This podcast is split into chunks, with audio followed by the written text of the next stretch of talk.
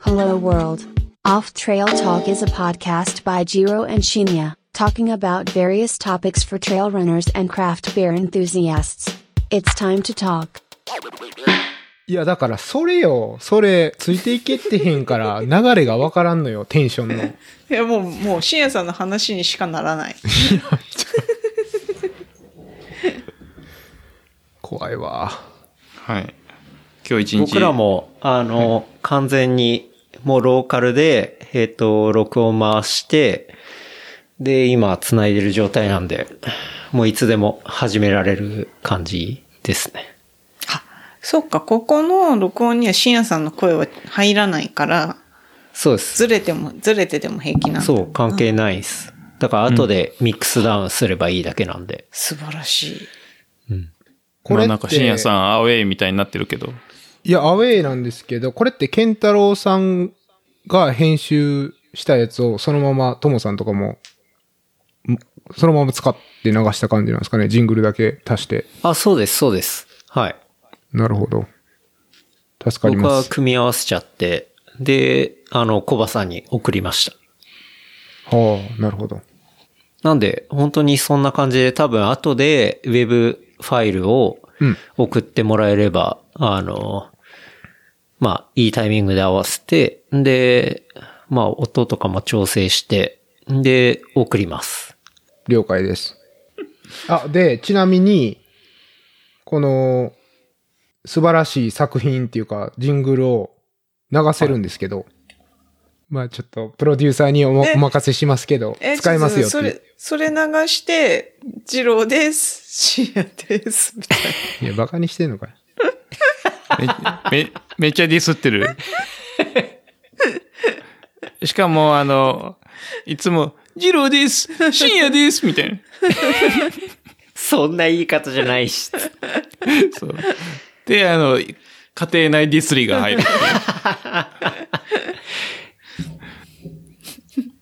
ね、プロデューサな。ー。ということ で。はいい。や、でも、案外、その、番組やってて、なんだかんだ、ダイレクトに、あの、フィードバックをくれるのは、やっぱ、家庭内のパートナーなんですよね。そうそうそうそう。それが一番歯に衣着せぬ、一番その自分が思うことっていうのを言ってくれるみたいな、うん。うん、ことはあると思いますよね。そうですね。うんしかも、あの、うちのプロデューサーは、はあの、とても、なんて言ったらいいんですかね。あの、客商売をずっとしてたんで。い。ああ、そうなんだ。とても客商売をして。あの、まあ、いわゆる、スペシャリティアパレルうんうん。の中で客商売をしてたんで、まあ、かなり厳しめですよね。言あー葉遣いとかも。はいはいはいはうい。ん。ああ。なるほどちょっとね、昔の人なのは。うんうん。うんうん。確かに、二郎さんよ、ダメ出しされてるわ。そうなんですね。なんとかですと。うん。ていう怒られ侍ですよ。まあいいんですけど。いいんです。自由にやってくださ い。これ撮ってんの撮ってます。こっち も。あ、だって、深夜さんの方も撮ってますよね。撮ってますね。6分半ぐらい、今。はい。これ始まってんの、始まってますので、始めましょうか。そうですね。はいじゃあ、このね、あの、なんて言うんだろう。みんな、ポッドキャスターでコラボするときの一番難しい問題は、あの、あれなんですよ。誰が仕切るか問題っていうのがあって、うん。こう、結構ね、そこ、あの、お見合いになったりするんですよね。 仕切ってもらおう系だったんじゃないのえ仕切ってもらおうっていう感じだったんじゃないのいや、全然。あ、そう。うん。じゃあどうぞ。 え、仕切ってもらう。これ、だって、し僕は仕切ってもらおうと思ってたんですけど、あ、わかりました。どどうですか、二郎さん。あ、全然。うん、なんかこの前話してる感じだと仕切ってもらえばいいか的な感じ に聞こえてたけど。違うんですね。じゃあ、始めましょうか。ああの、始めましょうか一応、その、はいし仕事の細かいことは、以外はん全然何でもいいんですけど、はい。まあ一応あの、もちろん健太郎さんをリスペクトしてるんで、あの、気をつ、気を使わずに、バンバン来てください。わかりました。はい。あんまりあの、自分のこと話すの得意じゃないんで、でも聞かれたら多分答えれるから、同じくです。え じゃあ、始めていきますかね。 はい。はい。はい。今日は、えー4月の3日土曜日の、えっ、と、ちょうど時間はですね、10時半になろうとしている時間ですね。はい。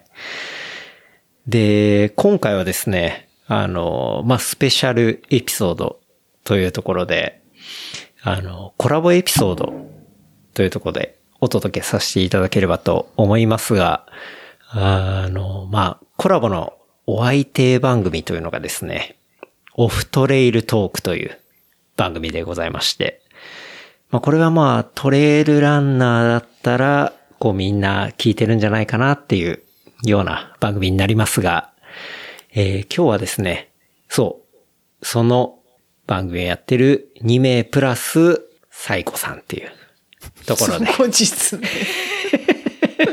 お届けしたいと思いますが、はいえー、オフトレイルトーク、まずは、二郎さん。はい。オフトレールトークやってます。ジローです。よろしくお願いします。よろしくお願いします。そして、同じくオフトレイルトークやられてます、深夜さん。よろしくお願いします。はい。よろしくお願いします。よろしくお願いします。そして、二郎さんの奥様であります。サイコさん。よろしくお願いします。よろしくお願いします。よろしくお願いします。オフトレールトークのあの、プロデューサーですね。サイコさんが、はい。はい。 名、名、名プロデューサはい。表にはあんまり出ないんですけど、たまに出る。たまに出ると結構人気なんですけどね。ー。はい。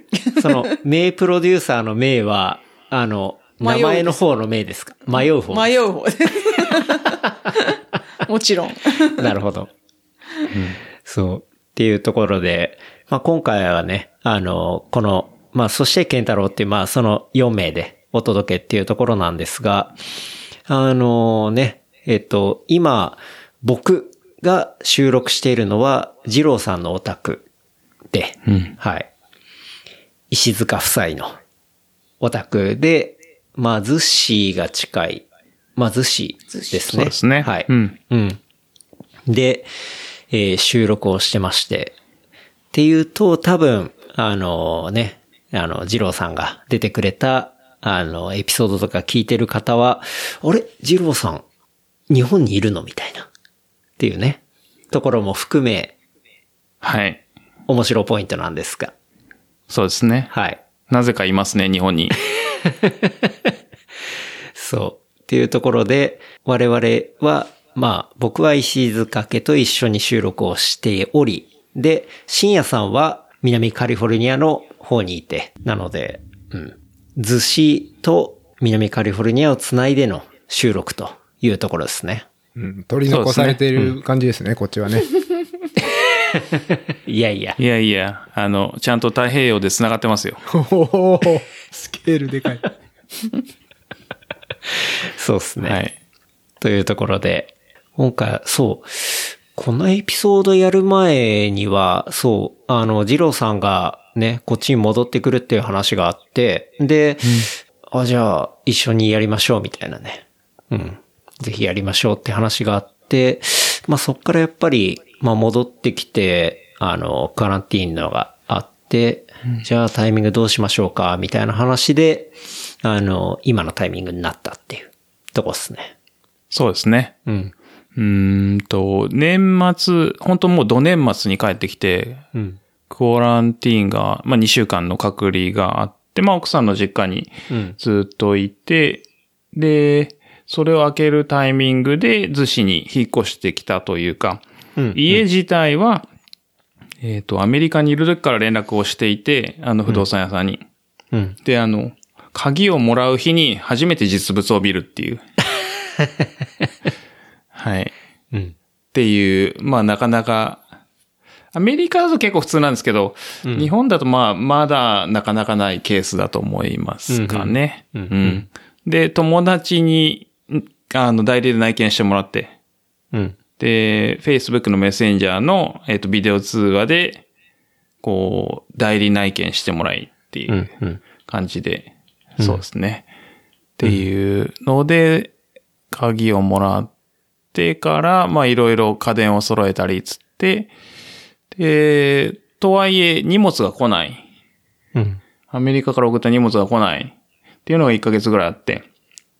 で、やっと、先月ですね。えっ、と、2月の終わり、3月の頭ぐらいにやっとアメリカから送った荷物が来て、やっとそれなりに生活をしてる感じですかね。うん。うん。うん。そんな感じですね。ようやく生活的には落ち着いて。落ち着き始めた。うんうん。はい。っていうところですよね。うん、そうですね。うん。で、まあ、あの、引っ越し荷物がつく前日に、あの、プロデューサーがぎっくり腰をするって いう、アクシデントがあり、うん。あの、引っ越し荷物のアンパックが、ちょっとスローになるっていうのがありうん。うますね。ん。うん。はい。アンパックが、そうそうそう。なかなか進まないみたはいいま。あそうですないでね。すうん。はい。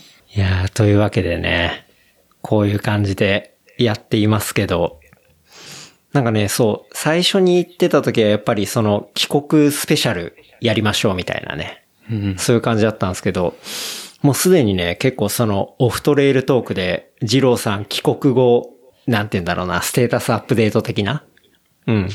のがあって、めちゃくちゃ二郎さんがぼやいてるんですよね。まあ、大体愚痴ですよね。マジ、マジ日本で生きていくの無理みたい な。はい。そうですね。うん。はい。言ってますよね。でも、向こういたのって、何年っすか3年半ぐらいですかね、実際は。うん、うん、うん。うん。もう完全3年半で、もう、向こうないぞ。そうですね。いわゆるアメリカかぶれというのか。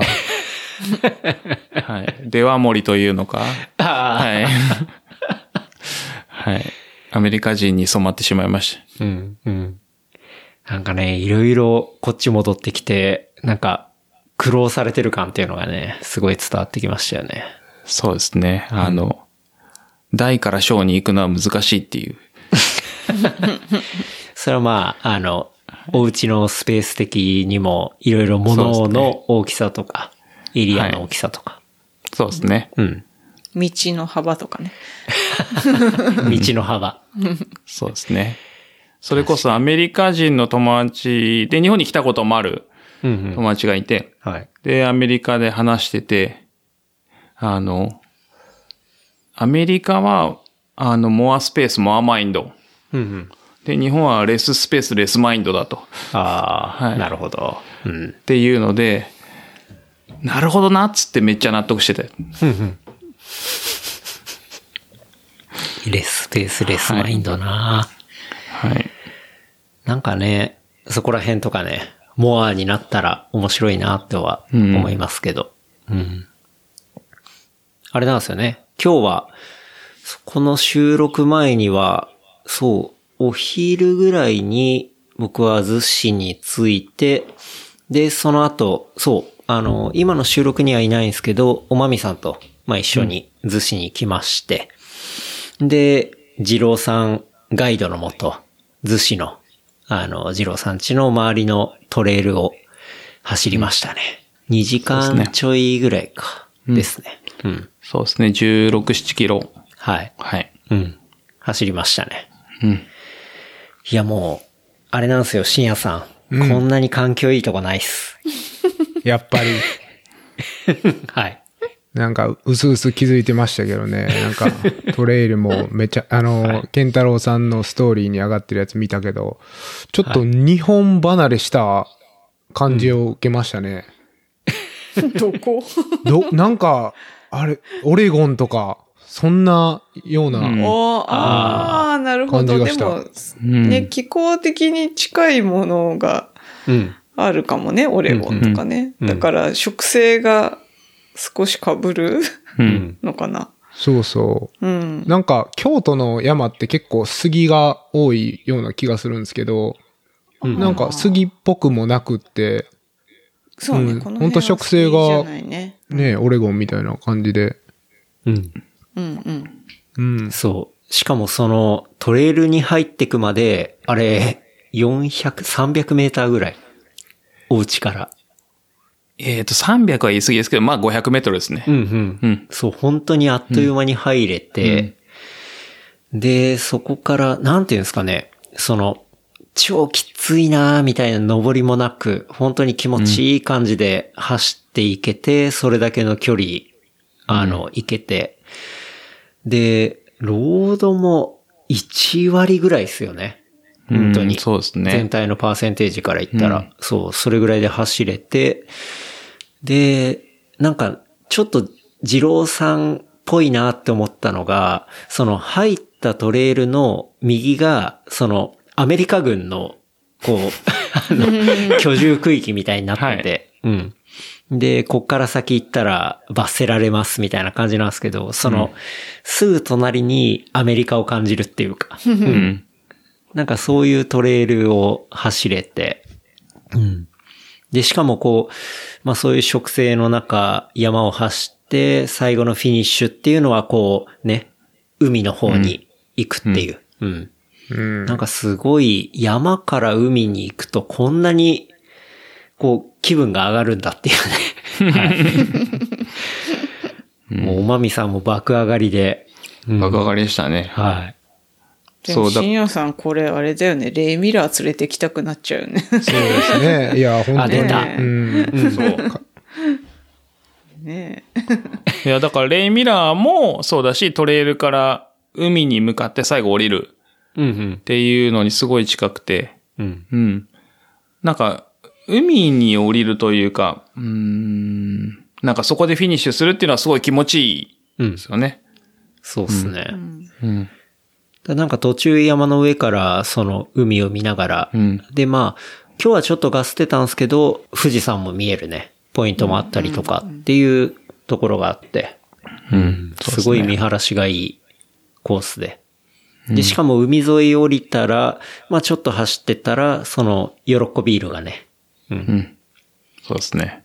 ここといえばっていうね、ブリュワリそうですーねが、まあ、のタップがね、いっぱい飲めるところがあって、うん。そうですね。うん。まあやっぱ走った後あの、水分補給、そうっすね。美味しい、美味しいビールで補給しないとうん。いけないですよね。確かに。っていう昼間があっての、で、そこから、あの、お家に戻ってきて、シャワーをあ浴びさせていただき、そこから、サイコさんが、あの、作ってくれたお鍋を食べ、で、もうその間もずっと飲んでます から、あの、正直ちょっとシエ我ラさんごめん々ベロベロです。はい。うん。そうですね。まあ、もう5、6時間うん。ぐらい飲んでますかね。もっと飲んでるかも。うん。そう、なんかアメリカかぶれだったくせにね、日本の春はね、食材がね、美味しいものがたくさんあるからね。うん。いや、それ、かぶれてるからこそ、日本の食材のありがたみが、そうね。改めてそうねわかるっていうやつなんじゃないもうでこすか。こぞとばかりに買ったりして、うん。うん、堪能してますよ。いや、本当に美味しくいただき、うん。まあ今、収録に至るというところではありますけど、そうそう、そのそうっすね6時間半飲んでる間、僕は時差があるんで、寝てましたね。そう、深夜さん、そっちは今、何時ですか朝の6時半です。うん。早い。おはようございます。おはようございます。おはようございます。深夜さん、早起きなんすね。ああ、僕は完全にどっちかというと朝方で、もう逆に夜10時半とかなったらバッテリー切れちゃう感じですね。早い。うん。ずっとそうですね、そうなんです昔から、子供の時から。うん。深夜さんはずっとね、あの、京都っていうことですもんね。そうですね。なんかあの、本当にちっちゃい頃は、あの、父の転勤とかで、はい。広島とか東京に住んだんですけど、まあ幼稚園ぐらいからはずっと京都で育ちましたね。もうなんか、その、深夜さんの喋り方が、その京都の柔らかい感じっていうか、うん。それを僕はずっと感じて番組も聞かせてもらったりしてますけどね。うーん。なんか前もおっしゃっていただいてましたよね。それ、京都の、はい京都弁がいいみたいな。でも、自分ではあんまり柔らかいとか思わないんですけど、大阪弁と比べたらそう感じるのかもしれないですね。健太郎さん昔大阪に住んでらっしゃったと思うんですけそうどっ。すね。あそこ、もう全然、だって新幹線とかで行ったら30分ぐらいの距離じゃないですか。うーん、ですね。30京分都もとか大阪。からないぐらいじゃないですかね。そ下う、手した30ら分もかかんないか。だ、ですけど、やっぱりトーンが違うっていうか、うんありますよね。かなり違うと思いますね、それは。うん。うん、うん、うん。あとはまあ、その、なんていうんですかね、こう、ちょっと、あの、迂回して物を言うみたいな ね。ね。それは、楽、楽中のね。楽中の、そうそう、楽そ中れランゲージがあるじゃな いですか。楽中ラングエッジね。はい。ありますよね。特にあの、あの、ご年配の方は激しいんじゃないですかね、それ。うんうんうん。うん、僕も、あの、祖母と話してたりしたら、めちゃめちゃ回りくどくて、だ、だからなんなのっていう。 そうあの、そわそわする。うん。ありますね。深夜さんはもう完全にその、楽中の、もう、中の人みたいな感じなんですね。まあ、そうまあ、楽中ですね、育ったところは。うんうん。楽中とかわかるんですかね、これ。あの、 楽皆さん中は、まあ、知ってる人、人はわかるんじゃないですか。う。うんん。まあ、中か外かですよね。そう。簡単に言ったら、楽中の人は、楽中以外を京都と思ってないって話ですよね。おーまさにあの、そういう YouTube を寝る前になんか見つけて見てたんですけど、本当にほうそういう思ってる人は、まあ、昔は多分いっぱいいて、はい。で、僕らの世代がそういうふうにね、普段から思ってるかどうかは別として、そう思ってる人がいるっていうのはわかるんで、はいまあなんか面白い観点ですけどね。すごい、オブラートに包んでいっている。やいやいや、でもなんか、うん、本当に、まあちょっと簡単に説明すると、はい。まあ京都府の中に京都市があって、うん。で、京都市の中の、えっと、まあ、く京都市に区が何個かあるんですけど、うんうん。その中でもまあ、その洛中って呼ばれる、えー上行区、中行区、下行区うん。あたりを、まあ、洛中って多分呼ぶんですけど、本当にそこに住んでた昔の人たちは、その洛中以外を、まあ、京都と呼ぶな と。京都ちゃうわい、みたいな。厳しいなん。かその、地域差別というか、うん。地域でのこう、なんて言うんですかね、あれ、まあ、その階級なんですかね、はいはいはいはい。威厳を持ってたんじゃないですか、その、あの、五章っていう場所があって、そこから近いっていうのはやっぱ天皇から近いっていう、ね、うん。あ意識があったと思うんで、誇りを持ってたんじゃないかなと思いますけど、うん。まあヒエラルキーですよね。うん。そうですね。うん。で、面白いのが本当にあの、もう京都市じゃなくって、京都府はい。の京都市以外の場所はもう本当にひどい扱いを受けてますね。ひどいや。京都ちゃうわ、みたいな、あーもろにありますね。まあ僕はそんなん別にいちいち思わないですけど、 まあネタではみんな言うんじゃないですか。どこやねん、それ、みたいな。京都ちゃうやろ、みたいな。うんそういうのはよくあります。うん。なんかあるでしょそれは東京でも23区以外は東京ちゃう、違うよねみたいな。いやー、そう。まあ、人によってはあるかもしれない。23区の中でもありますからね。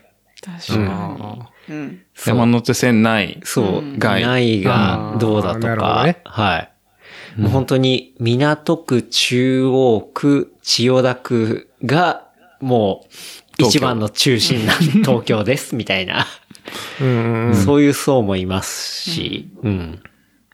横浜なんかそれがも楽、中なんですよね。そうそう、横浜もあってう、ん。横浜ってこう広い、うんうん。なんかよいわゆるその横浜駅とか港未来とかっていうの横浜うんっ。ていう人もいれば、うんあの、自治区で言うと、まあ、その、すごく内陸港区とか、あ、違う、緑区とか、うんうん。青青葉区とか、すごいなんか細長いんですよね。うん。で、その、やっぱり横浜って言ったら、まあ、港っていう、こう、海に近いところが横浜だけど、じゃあ、緑区とか、いや、横浜じゃないじゃん、みたいな、そういう、ノリはまあ、なくもない。多分、港未来の人とかはね。うん。うん。緑区ってまだあるんだっけうん。あるあるね。ある。まだある鈴木区とかね。そうね。ね。あうのん。今ね、すごいおしゃれなとこだけどね。そうそう昔は、昔はなんか、え、それ横浜じゃないし、みたいな。そうそうそこ、その地域はね。はいんそうそう。あの、感じで川崎の奥の方と横浜の奥の方ごっちゃになるっていうのはあるうね。ん。うんあったね。ううんん。あったあった。うん。いや、いいいかろいろね、そういうエリアのやつありますけど、深夜さんがす今住んでいるのは、まあ南カリフォルニアの、具体的にはどこら辺になるんですかねそうですね。ロサンゼルスから、まあ、北に、えー、60キロぐらいですかね。うんうん、まあ、北ですね、ほぼ。うん。おなんかあの、最近深夜さんのツイートで見ましたけど、深夜さん結構やっぱ家の周りでもトレイルで走ってるじゃないですか。そうですね。うん。で、お世話になってたトレイルが切り開かれたみたいな。うん。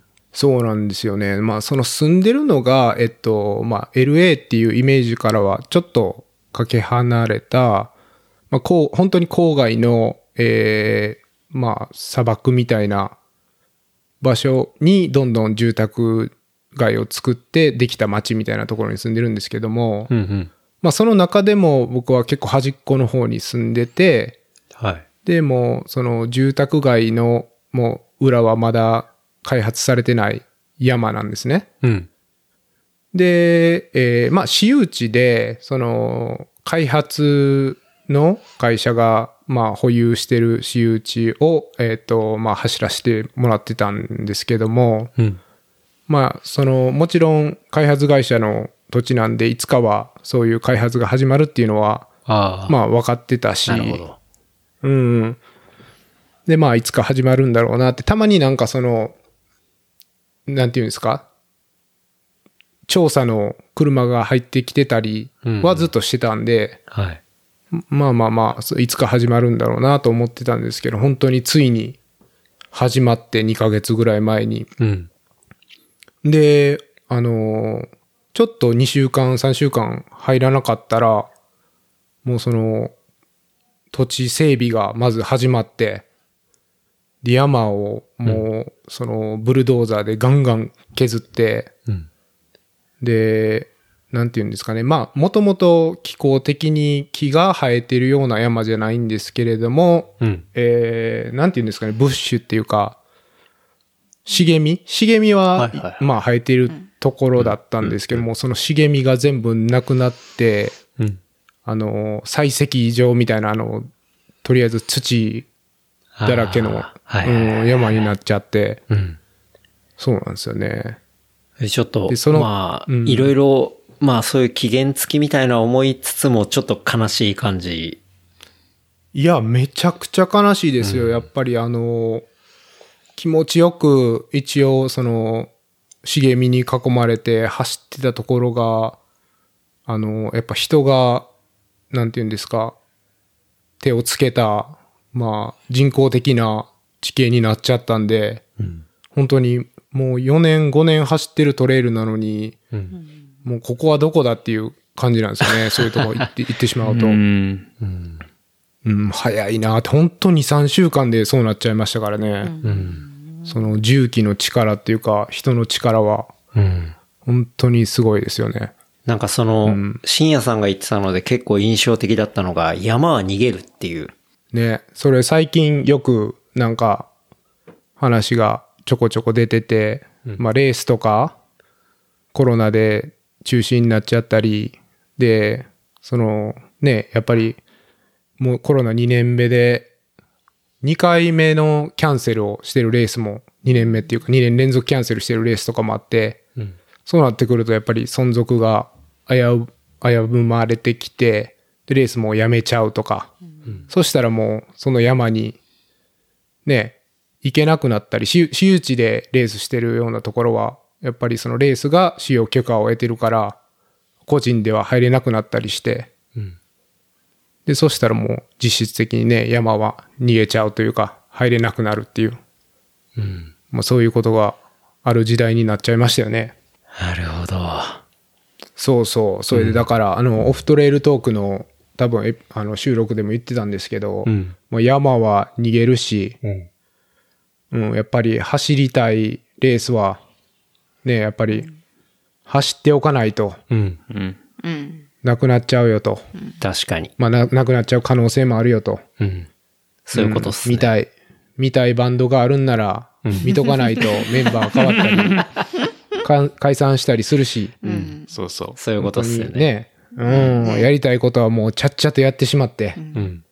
っていう生き方をね、していかないとなとか考えさせられますよね。そうっすやりたね。いことやった方がいいよね。うん。うん。うん。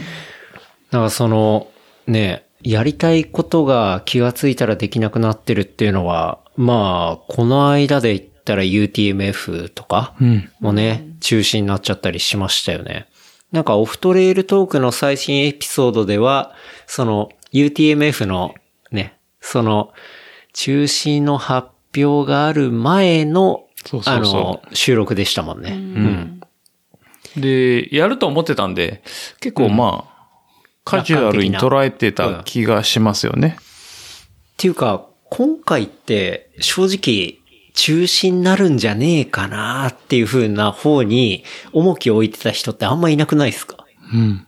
ね。うん。そうっすよね。。うん。なんか、いけるんじゃないっていううん気がしてましたね。ですよね。なんか一年経ったから、もうある程度、その今の状況に対応できるやり方も分かってたし、で、他にも、まあ、大会とかもある程度なってきたタイミングでもあったし、で、緊急事態宣言も解除されたタイミングだったし、あまあ、これは、うん。あの、なんていうかまあ、カムバック的な、うん。なんかそういう感じかなと思いきやっていう。そうですね。結構僕も、まあ、僕は別にエントリーはしてないですけど、まあ周りでも出る人いっぱいいたんで、ええと思って結構びっくりしたんですよね。そうですね。けんそう、なんか、実際中継見てなかったんですけど、そのツイッターのタイムライン見てたらもう、あの、秒で、 秒で中止みたいな。うん。あの、みんな、カブちゃんの顔みたい な。かぶらきさんの。そうそうそう。はいもう顔がズドーンとしてて、あの、あ、中止だ、みたいな。言う前にみんな気づくっていう。はいはいはいはいそう。っていう。なるほど。そうそうそっか。その中継が始まった段そうその、かぶらきさんの。そうもう神妙な顔で、もうできませんみたいな顔をしてるっていう。あーあそう。まあでも全然で、できるっていうかやると思ってたし、そのために海外選手枠を呼ばないー。うんうん。うんっていうようなことをしたと思ったんで、まあ、で、やるんだなって思ってたのが、まあ意外っちゃ意外ですよね。うんうん。あれ結局、その、一番の理由っていうのが、なん、なんか僕もちゃんとフォローしてないからあれなんですけど。うーんと、結局そのオフィシャルなアナウンスはい。の中では、えっと、ちゃんと聞いてないんで僕もわかんないんですけど、わかんないんですけど、うーん、なんなんですかね、その、よくわからなかったのは、あの、その直前、今の段階ではなくて、その直前でキャンセルした場合に、その財政難に陥るみたいなあのがあって、おおおで、それってあの、要するに、いわゆるスポンサーフィーとか、うんそういうフィーが多分開催しないと入んないから。うん。うん。で、準備は進める。コストはかかる。はで、スポンサーフィーはやらなかったら入らない。い。はい。はいっ。ていう時に、だから直前で一番コストをかけた状態でキャンセルをすると、まあ一番赤字になるうんうん。んじゃないっていう噂はありましたうねん。なるほど。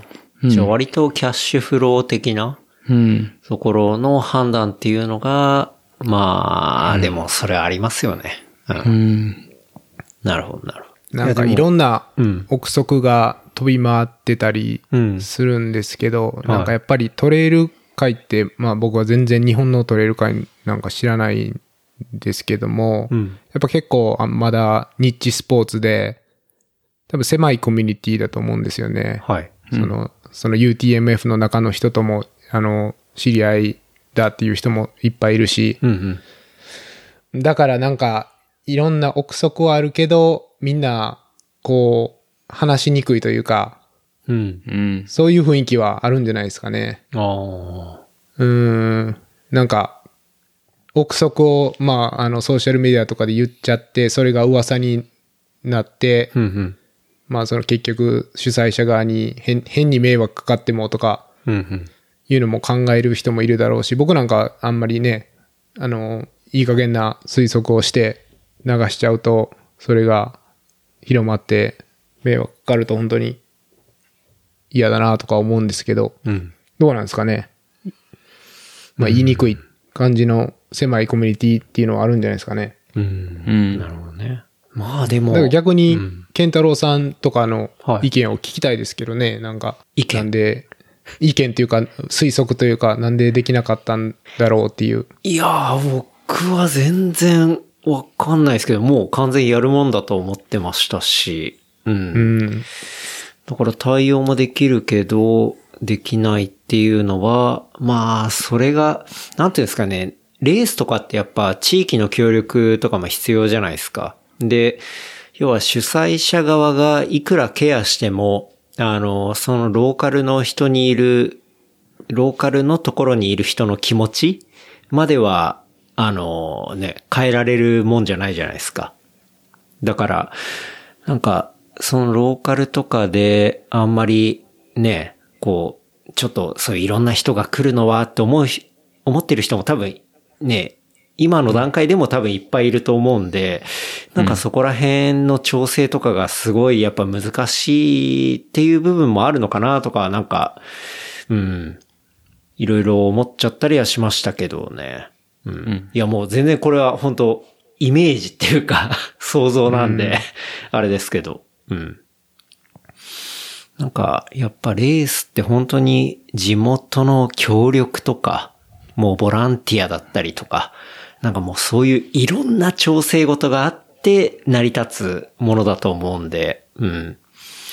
なんかね、対策してるから大丈夫なんでやりますとか、なんかそういうところとまた別のものがあると思うんで、うん、すごい難しいものだと思うし、まあそれが UTMF みたいな、ああいうね、世界規模のものであると、まあより大変な部分なんだろうなっていう。で、しかも、やっぱ、かぶらきさんとかね、もうトレイルの、まあ、第一人者なわけで。で、そこで、こう、まあ、地域からね、なんか言われちゃったりとか、じゃあそれをやったことで何かがあったりみたいにすると、その、多分、近視眼的な目では見てなくて、すごい歴史を作る、この、今、最中にいると思うんで、多分そこでの考え方で、今はやるべきではないっていう、多分ジャッジだったんじゃないのかなっていうのは、なんか思いますけどね。うん。だって、まあ、それこそね、まあ今日も走ってる中で、あの、二郎さんとも話してましたけど、まあ二郎さんはもともとね、あの、鎌倉うん。の方の方なわけで、で、そこで、まあちょっとね、あんまり、なんていうんですかね、まあ、まあちょっと強引にやったレースがあったことで、ちょっと、まあ普通の人が走りづらくなったりとか、うん、うん。なんかそういうところもあると思うんで、本当にその、初手が大事っていうか、うん。状況に対しての。うん。タイミングもそうだし、うんうん。っていうところをいろいろ考えてのことだなっていうのは思いますけどね。うん。うん。オリンピックみたいな。もうなんか、うんいまいち着地が見えないっうんん。うん。ていう部分が多分今あって、まあこのコロナの状況の中で。で、まあどう、どう進むか、どう諦めるかみたいな。うん。うん。うんっていうところだと思うんですけどね。うん。うん。まあ、難しいですよね。本当に。特に私有地が入ってくるレースは、本当に、そね、そ難しいんじゃないかなって思いますけどね。う。うん。なんかそんな中僕がすげえなって思ったのがあの、OSJ 突撃 UTMF ツーリングっていう のを見ましたけど。いやー、ターキーすご い。はい。すごいですあね。れは OSJ の滝さんが。ターキーさん。はいや、わかんないです。本人とまだ、あの、話してないんで。あその件はあの、そうそうそうそう。うん。なんで、あの、しかも、結構秒で炎上して。 はいいや、ごめんなさい。すいませんでした、みたいな。い。うん。はい。あ、失礼しました、みたいな感じになって諦めたんで、ちょっとタッキー飲み行こうかなって今思ってるっていう。うん。うん。うん。ちょっとそれど、説明した方がいいんじゃないですか。ああ、なるほど、なるほど。うん。何の話かっていうのは。その UTMF っていう、まあ、いわゆる世界大会の、まあ、100マイルうん。がキャンセルになりましたと。で、その、キャンセル直後に、リリース直後に、あの、OSJ っていう、えっ、と、トレイルランニングとか、アウトドアアクティビティを、えっ、と、運営している団体、まあ、レースとかを運営している団体が、同じコースで、うん。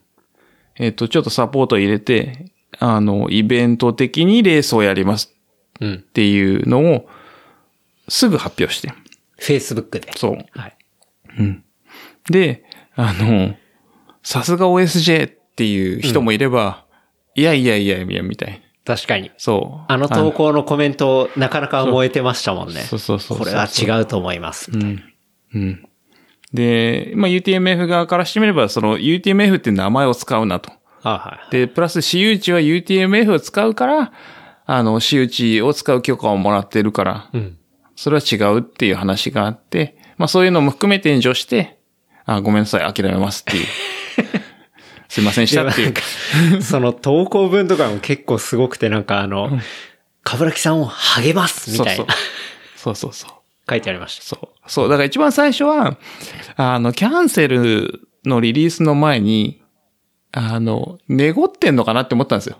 ああ、本家の方と。そうそう、多分、かぶらぎさんに連絡して、はい。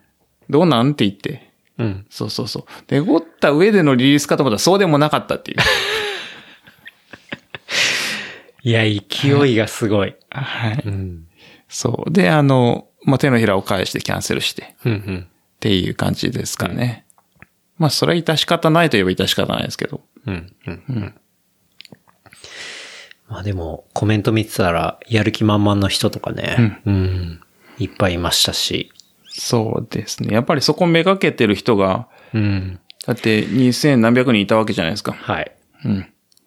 で、キャンセルになって、ああ、諦めた、また来年って思う人もいれば、そこに向けて、えっ、と、貯めてたエネルギーみたいなのどうするんだみたいなところをやっぱ思ってる人はすごいいっぱいいるんで、うん。うん。まあそういう受け皿になってあげたいっていう多分思いもあったと思うんですよね。確かに、それはそうっすよね。んいや、だって、100マイル走る。で、そこに向けて、もうね、何ヶ月前から、もう決まそうっそうて、やって、そこにピークを持ってきてるわけですもんね。で、それがポって消えちゃったら、おわ、俺はどうすりゃいいんだ、みたいそうそうそ。な、なりますすよね。うんそう。なんで、まあその受け皿だったと思うんですよね。うん。うん確かそに、う確かに。いうことを、だから、すごい考えてのことだったと思うんですよね。んうんまあ、調整不足だったっていうのはまあ否めないですけど。そう。うん。そいや、でもあれ知った時僕結構テンション上がったんですよね。なんでかっていうと、その、そういうでかいのがあって、で、ああいう勢いで上げていて、で、正直な感想としては僕は、まあ、全然中の人とか知らないんで言いますけど、マジクレイジーだなって思ったんで すよ。本当に。そうですね。はい。うんああいう会見をした後にすぐあれが上がってきて、うわ、やべえ人が、やっぱトレイルランナー、トレイルランニングのところにいるんだっていうのが僕はテンション上がりましたね。んそれはいい意味でも。んそうで。すね。うん。うん。こう。いや、もう、タッキーって、すごくいい人で、うんうん。で、めっちゃ情熱的で、うん。だから、あの、地域を助けようとか、うんうんいろんな人を助けようみたいな思いがすごい強くて、うん。もうみんなで楽しもうよっていうはい、はい。人なんで、まあ、できないのはできないしょうがないの。まあ、じゃあ、じゃあやろうよ、みたいな。うんうん。っていうだけだと思うんですよね。うん。そうっすよね。そうそうそうう。ん。そのいやで。もトレイルレースを開催とか運営するような人ってやっぱりあれぐらい行動力とかがないとうんできないんじゃないかなって僕は思ってて、うん。う。うんん。やっぱりその細かい調整全部してから、うん。あのー何か行動するような人ではとてもじゃないけど ねえレースまでたどり着けないんじゃないかなとかも思うし、うんうん。まあ、あれはあれで、やっぱり、うん、まあ、レースディレクターの大切な一面なのかなっていうのは僕は感じましたね。うう。んん。そうですね。そう、だからタッキーのすごいところって、あの、全国各地でレースをしてるところで、うんあの、やっぱり地元でレースをするっていうのは結構ナチュラルな考え方で、うん。あの、地元の人が上をするっていうのが、まあ、なんかアメリカで見てる結構普通で、うんあの、地元じゃない人が遠くに行ってそこでレースをするっていうのは、まあ、ちょっと違和感があるというか、うん。結構あって、だから OSJ というかタッキーがこう、いろんな地域に行って自治体の人と仲良くなってレースをするっていうのはすごい、なんかすごいバイタリティというか、中に入るのがうまいんだろうなっていうのは思ってますね。うん。なるほどね。まあ、それはやっぱ、こう、好かれる、うんあの、強さっていうか、まあ、そこら辺が長けてるっていうか。うん。うん。なんかその、レースを作っていくで言ったら、ちょっと二郎さんがレースを作るんじゃないか話みたいなのも、オフトレールトークではありましたけど。ありましたね。うん。いや、やりたいですね。うん。単純に。単純そにれやりたではい日すね。本に今帰ってきてるからっていうのもあるんですかね。えっと、そうですね。う。うんん。うん。そうだと思います。あの、僕は100マイルを結構いっぱい走っていて、はい。うん。うん、まあ、数は全然覚えてないですけど、うん。多分、結構走っていて、で、アメリカの100マイルってこう、すごいタフなのから、うん。イージーなのから。まあ、100マイルでイージーっていうのはまあ別なんですけど、確かに。そう。なんだけど、まあ、100マイルでもそんなに累積がなくて、その、トレイルもテクニカルじゃなくて、はい。走りやすいトレイルで、あんまりこう、上りも大きくなくて、下りも大きくなくて。うんで、結構、まあ、いわゆる100マイルの中でもイージーって言われてるトレイルが、やっぱアメリカいっぱいあって、うんうん。それこそ100マイルなのに、あの、累積500メートルしかないとか。ええとか、あほぼの、フラット100マイル、 そうそうそう。それこそ100マイルなのに、あの、ドフラットっていううんうん。 100マイルもあるし。で、かたや100マイルで累積1万メートル超えるみたいな。はい。はい。で、こう、幅がちゃんとあって。 100マイルの中でもグラデーションがあるっていうことっすうね。ん。そうですね。で、で、日本を見たときに、こう、100マイルのレースとか、まあ、100マイル以外もそうなんですけど、なんか、タフなのが多いんですよ。うん。うん。で、それはそれでいいと。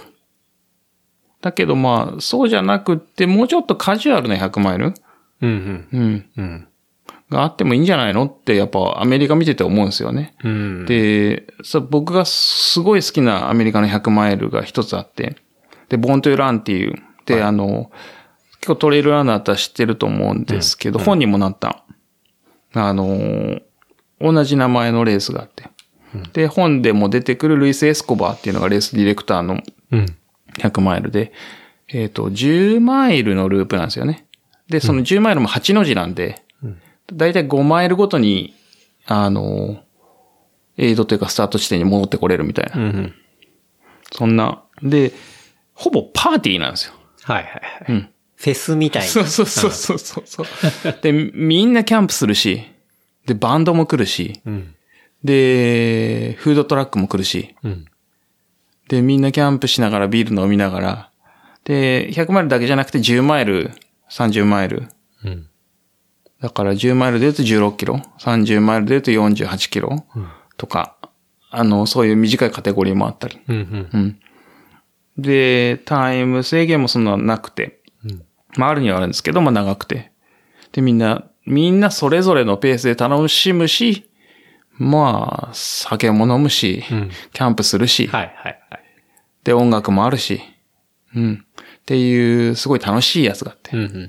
で、そういうのもあってもいいんじゃないのとは思うんですよね。あうのん、累積で7000とか8000とかいうのは、あの、それはそれで楽楽しいというか、そのタフなのを楽しむこともあると思うけど、タフじゃなくても楽しめる。うんで、楽しくやりたいじゃないですか。うん。ううんん。そうっすね。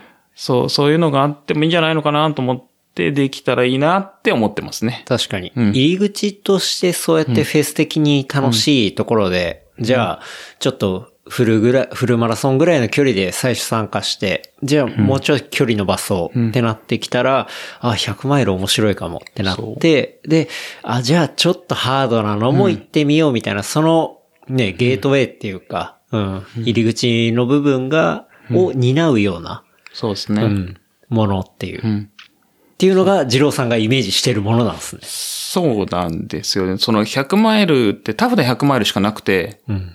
この、ステップをどう積んでいくかっていう時に、こう、やっぱぬ、あの、山岳系が苦手とか、うん上り下り苦手っていう人はたくさんいて、うん。うん。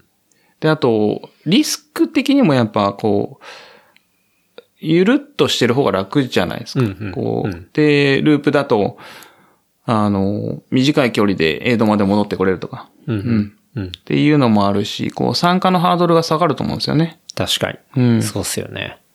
うん。それって、あれっすか、まさに、深夜さんが DM くれたりしたレースでしたっけああれは、ハバリナ100っていう、まああ、れは別またのレースなんですけど、うん、多分雰囲気は結構似てるんじゃないかなって思いますけどね。二郎さんは両方走られてるんで、うんまあ、ご存知だと思いますけど。うん。ハベリナは25マイル4周。あれ20マイル5周でしたっけですね。うん。で、あの、ディスコエイドってあるんですよ。ディスコンそう。ディ違う、ディスコエイドです。デあィスコのエイディスコド。エイド。そう。 あの、エイドなのに、ミラーボールもあってんですよね。 いや、いいなそういうの。で楽しそう。そう。音楽かけて、みんななんかわちゃわちゃして、はい。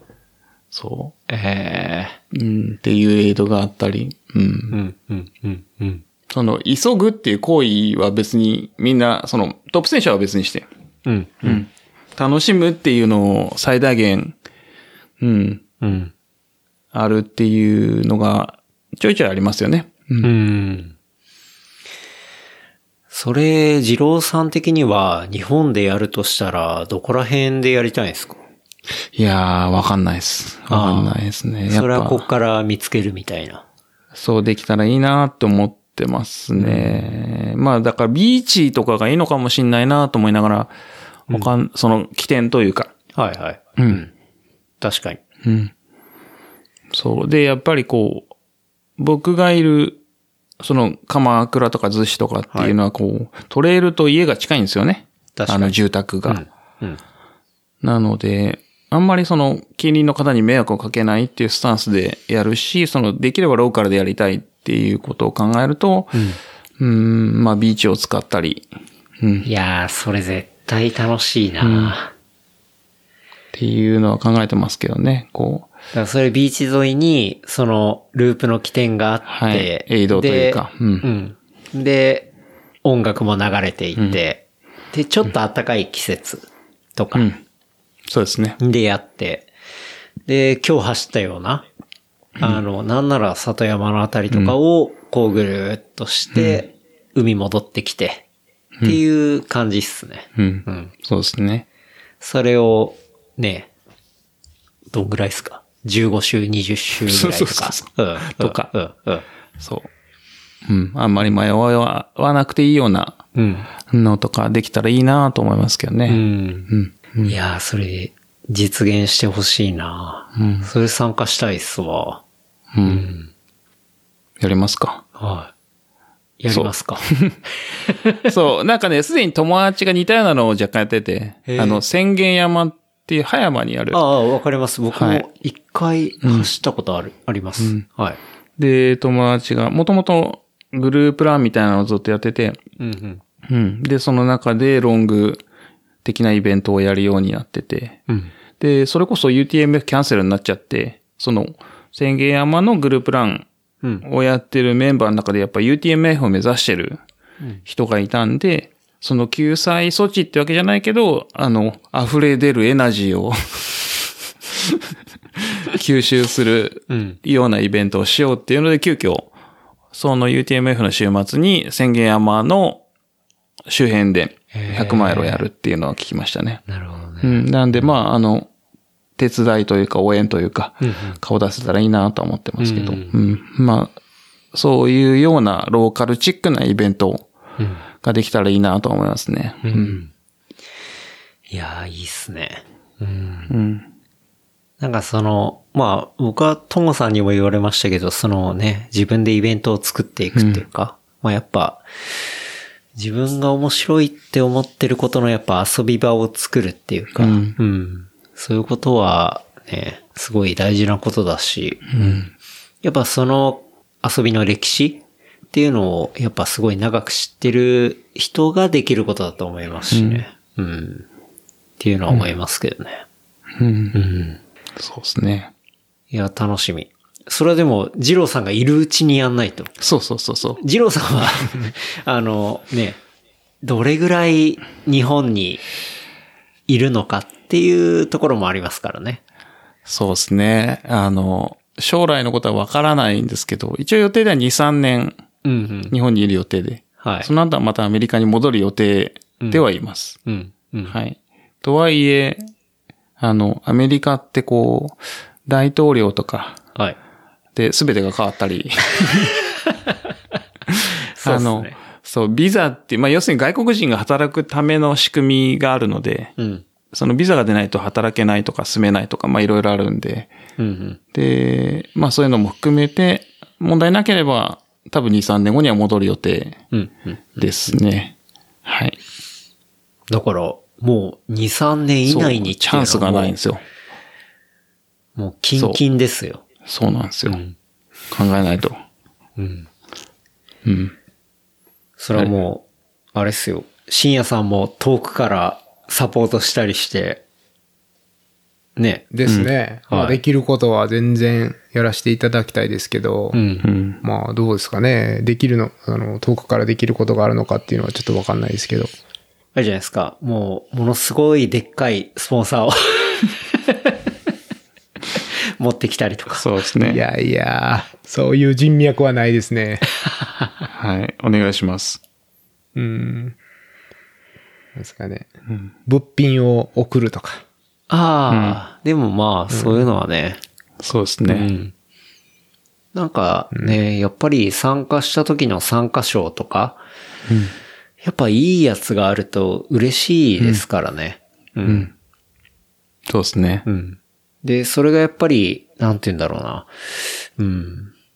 アメリカメイドの、ね、メイドイン USA のちゃんとしたものとか、で、こっちオーダーで作るのとかって、なかなか、こう、アメリカの中でオーダーするんだったらできるような、うん受けてますみたいなところはすごい多いですけど、うんこう、外からやるとかって、なかなか、こう、なるほど。うん、それはやってないみたいなところもあるかもしれないんで。うん。うん、うん、なんか、そう。二郎さんがいる周り、いた周りうん。うん、のところとつながりつつ、みたいな感じだと、よりね、その二郎さんがやるイベントの色が出ると思いますけどね。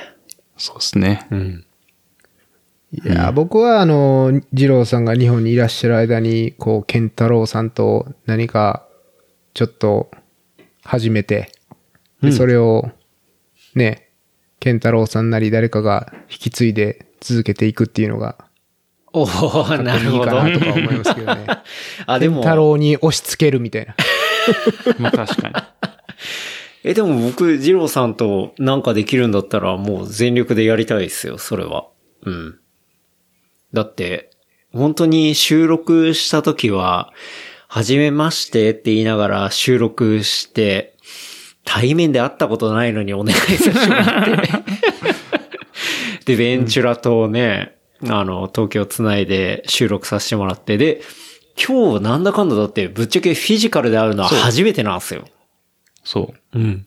でも、 全くお互いいろいろね、話してるのを聞いてるから、 正直、全く初めての感じはしなくて、うん。で、今日も走ってってとこなんでね。うん。うん。それは二郎さんなんかやるってなったら、僕も、多分僕の、そしたら、うん、いろんなエッセンスも加えたいなと思うし、うん。そう。それやりたいっすね。やりますかう。ん。やりましょう。やりましょうか。おお、それやりたいな。いや、だって今日走って、めちゃくちゃ気持ちいいんすもん、ここの周り。本当に。ああ、いいですね。うん。うん。そう、人数はね、いっぱい走れないんですけど、やっぱ、はいうん、一人二人、まあ少人数で走るのは、まあすごい気持ちいいですよね。うん。で、まあ、そうですね、二郎さんも言ってましたけど、その、住宅地に近いっていうのもあるんで、危なくないし、そうそうそう。そうなんですよ。危なくないし、でも、ビューとかすごいいいし、みたいな。うん。めっちゃいいと思うな。気持ちいいし。で、美味しいビールもね、ヨロッコがあるし。そうですね。おーそこら辺をつなげて、やっぱね、ランニングとビールは、美味しいビール大切ですはね密接なんで、そうそうそうそう。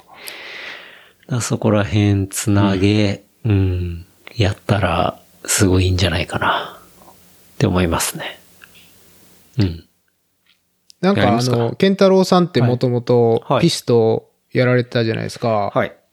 で、あれで、なんかその、なんて言うんでしたっけ、集まりっていうか、その、ツーリングみたいな。うん。まあ、グループライドとか、うん。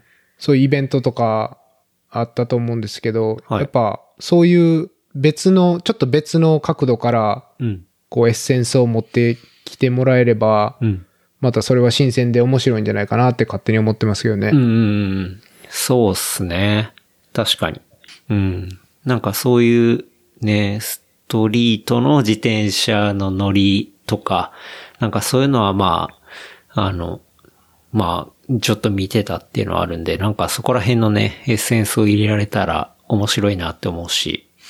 で、まあ今は僕はね、こういうことをやらせてもらってるんで、なんかそことか、もうすごいつながりも増えてるから、なんかいろんな人を巻き込んでできたりしたら、うん、面白いものが出来上がるんじゃないのかなってのは思いますよね。うん。で、やっぱそこにすごい大事なのは、まあ、二郎さんの経験。で、やっぱり本場のところを走って、いっぱい走って、いっぱいバックルを 集めているっていうところがあるんで。そうですだから二郎さんがやるレースは間違いなく、バックルですよ。バックルなかったらやらないですよ ね。それやらないですよ。うん。うん。だから、バックルは作らなきゃいけないですよね、そうそううん。そう。うん。そうですね。なんか見たことないバックル作りたいですよね。見たことない。うん。これバックルなのっていうレベルのバックル。なかなかチャレンジングな課題ですね。うん。うん。すっごいな、みたいな。うん。うん。ちょっと深夜さんにもアドバイスもらわないと、それ。いやいや、僕バックル1個しかないのに、アドバイスできない。 いやいや、アメリカ的にどうとかね、あるじゃないですか。うん。うん。ですね。うん。まあ、ちなみにあの、でかいやつは嫌われますよね。おううん。なるほど。うん。それは補完的な、そうですね。うん。うん、いや、なんか、スタンハンセンっぽくなるんですよ ね、でかいと。ああ、もう、あれ、肩にかける感じっすね。そうそう。あの、チャンピオンベルト感が出るっていはいはいはうい。そうそうそう。そう。そうそうんう。うん。ね圧がすごいんですよね。 うん。バックル、バックル作りますか。いや、もうそこは心配しなくていいんじゃないですかね。もう二郎さんがやるレースならバックルはもう100%ありますから。うん。いや、なんかそういうのを考え出すと楽しいっすよね。そうですね。うんうん。うん。いいっすね。ぜひぜひ。だそしたらそれをやるときには、深夜さんもこっちに来るんですよ。ああ、そうですね。それは本当に行きたいですよね。うん。っていうか、その前にまずその、ボーントゥーランなりを、あのー走ってもらわないと、健太郎さんにも。おー。うん。アメリカレースですよ。いやー、もう、イージーに行けるんであれば行きたいっすけど、マジでサラリーマンというか、今会社に所属していて、向こうにその、完全プライベートで行ってっていうのは結構むずいっすね。うん。それはコロナ禍ってことで。あ、そういうことです。はい。うん。だってですよ今はちょっとね、厳しいですけど。ううんん。うん。なまあなんか、ワクチンで、まあみんな一応ワクチンやってれば、あの、カランティーンとかもなくてみたいな話であれば全然行きたいっすね。うん。うん。うん。さすがにね、行って帰ってきてで、2週間2週間ね、あの、身動き取れないみたいのがあると、なかなかむずいっすよね。うん。うん。まあ、現実的じゃないですよね。そうなんですよ。まあそこら辺ぶっちぎるのがていすけさんなんですけど。ユ YouTuber のていすけさん。はい、はい。あていていっつって。ーうんもう何でもていで収めるんで。うん。ちょっとノウハウ聞か ないと。ノウハウもあんまないかもしれないでなすけど。いと。ノウハウもクソもみたいな話だと思います。はい。うん。ていすけさん、最近ハワイに行こうとしてるからな。うん。そ言ってましたね、この間。う。うん。うん。ハワイに遊びに行くんだと思います。うん。 そう。でいすや、けど自。由だないいな、でもね、カリフォルニアも4月15日から、もう、あの、16歳以上全員ワクチン、えー解放されるんで、うんうん。もう早いんじゃないかなという気はするんですよね、始まっちゃうと。めっちゃ早いですよねう。んうん。はい。だから、カリフォルニアのレースなんかは、もうどんどん行われていくような気がするし、うんうん。うんまあ、それに海外の方が、まあ、日本からとか、はい。来れるのかっていうのは、まあ、ちょっとね、なかなか難しいけど、もし日本でワクチン受ければ、やっぱり入りやすくなるんじゃないかなっていうのは、すごい感じますけどね。うんうんうん。まあ、日本のワクチンめっちゃ遅いですけどね。うんうん。むしろアメリカ行った方が早く受けられるかもし 確かに。れない。うん。なるほど。ワクチンツーリズムみたいな。ああ、ありそう。すごいですね。んまさかのうん。医療を受けにアメリカに行くっていう。ね。うん。そうですね普。通アメリカ、カナダとかメキシコに行って、 そうそうそうそう。薬買ったり、医療を受けたりするのに、まさかのアメリカに来てワクチンを受けるっていうねうん。まあでも、マスク、ね、送るのにすごい時間かかったから、ワクチンはもっと時間かかりますよ。マスクね。あアベノマスク。あの、アベノマスク額に飾ってあるやつ。 うちでは、額に飾りましたけどね。 あれ、鉄太郎さん来てた時、ものすごい反応してましたね。うん。これめちゃくちゃコンテンポラリーアートじゃないですか。つってふ風刺の効いたやつね。はい。そうそうそう。僕はもうありものの額に、あれをそのまんま入れただけなんですけど、うん。すごい反応されましたね。あんまあれも使う気になんなかったし、実際機能的ではないから、うん。じゃあどうやって自分の中で消化しようかなって思ったら、学装するっていう、 そういうアンサーになりましたね。僕の中では。うん。 あえて晒すっていう。そう。だし、僕結構、なんだろうな。いろんなものを学装するとか、結構好きで、うん。なんか何気ないものを、ああいう額縁をつけることで、ちょっと、なんて言うんだろうな、見方が変わるっていうか、うん。その部分っていうのは絶対あると思っていて、そう。なんで、そう、ああいう、もうね、日本国民に対して、まあみんなに配ったものを学装してみようかなって思ったのが、そう、あの結果ですね。うん そうです。うんううん。すん。ごいですね。うん政治家集まって、あれを決めて、マスク作って、うん。全国に配布して、結局学に行くっていうね。そう。いや、あれは若干結構ね、自分的にもいいなって思いましたね。うん。そうなんですよ。なんかバイデンもマスク送るみたいな話してましたっけしてましたっけねなんか、送ろうかなみたいな。まあ、結局決まらずにっていう感じだった気がしますけど。バイデンになった、バイデンはもう最初から何日以内にワクチン接種率何パーセントみたいなうん。やってたんじゃないですかね。うん。当選してからは。うん。うん。そうっすね。で、しかも、結構予定より早く進んでますよね。ですね。うん。いや、すごいですよ。本当にその4月15日から始まるから、ちょっとどういうとこで受けて、受けれるのかなとか、実際ちょっと調べ出したら、もう本当に至るところで受けれますね。薬局とか、そうそうそう。えドラッグストアでもあ、薬局みたいな。そう。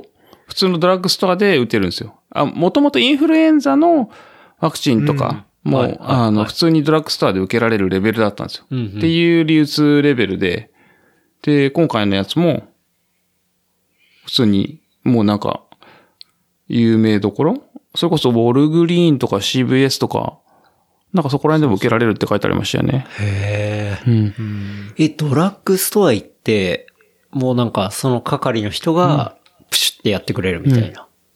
へえ。めちゃくちゃ気軽な感じで。うん。うん。あれですよね。しかも全員無料ですか、あれ。全員無料ですね。ああ。うんさすが。うん。強い。あとコ、コストコでも受けれるし。うーんコ。ストコ。うんうん。え、それ、そそうので、すワクチンのクオリティ的には、どこで受けたら、 なんか、いいクオリティのワクチンとかあったりするんですかいや、クオリティは一緒なんですけど、まあ、ここに行けばこの会社のワクチンとか、そういうのはあるのかもしれないですね。それは、ちょっとジョン・ジョンだったりとか、他に、うん。ファイザー、フモァデルイザーナ。とか、はい。うん。うん。まあ、多分供給次第だとは思うんですけど、その時の。んうんうん。うん。なるほど。まあ、だから先行きは結構明るいかなっていう感じはありますね。なるほど。はい。うん。もういいよ、これ。ねマジで。そうそうそうそコロナ禍。う。うん。はい。もういいですよ。うん。そうっすね。えでも、二郎さんは、まあ、向こうでコロナ禍も経験して、で、日本に戻ってきて、まあ、まだコロナ禍っていうところですけど、なんか、両方見て、なんか、ギャップとか、なんかそういうものって感じたりしますうん。うーん。難しいですね。でも、やっぱ日本人の方がセンシティブにすごい捉える気はします。で、あの、それは平均的に。はいはい。で、アメリカの場合は、平均的に雑で、 なんだけど、突き抜けてる人はすごい突き抜けてて、うん。超センシティブな人と、超雑な人もいるっていうう。ん、うん。日本ってよくも悪くもやっぱすごい平均的に収まる節があって、うん、うん。あの、あまり突き抜けるとよろしくないと。はいはい。うんだけど、アメリカの場合は突き抜けてもこう気にしないっていう人がすごいいっぱいいるっていううんうんうん。うん。のはある気がしますね。あと平均的にやっぱ雑。雑。うん。うん。だね。だから、日本帰ってくる前、その年末とかもコロナで、そのいわゆるロックダウンみたいなのをしてた時も、やっぱ若者パーティーするし、うん。うん。うん。あと、メキシカンの家庭は、そもそも一世、ひな一家に三世帯住むみたいな。っああ。はいはい。ていう、もう、あの、何も防ぎようがないみたいな。うんうん。けどみんなエッセンシャルワーカーみたいな。はいはい。で、誰かがもらったらもうアウトみたいな。はいはい。だけどみんな気にしない、あのコロナより家庭愛の方、家族愛の方が大切っうん。ていうのとか、あの、日本にはなかなかない考え方のものがすごい多いうん。ですね。うん。なるほどね。うん。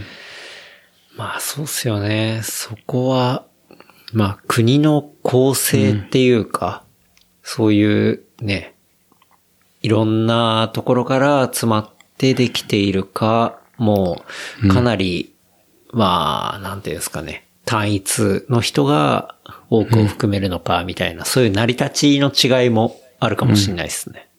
そうですね。うん。うんうん。あの、良くも悪くも、あの、100点っていう世界がないっていうのが、まあ、アメリカ。うん。うん。うん。で、エラーとかバグみたいなのが内包してて、で、プラス大統領とか、上院、下院が変わると、まあ、カラッと変わるみたいな。はい。はい。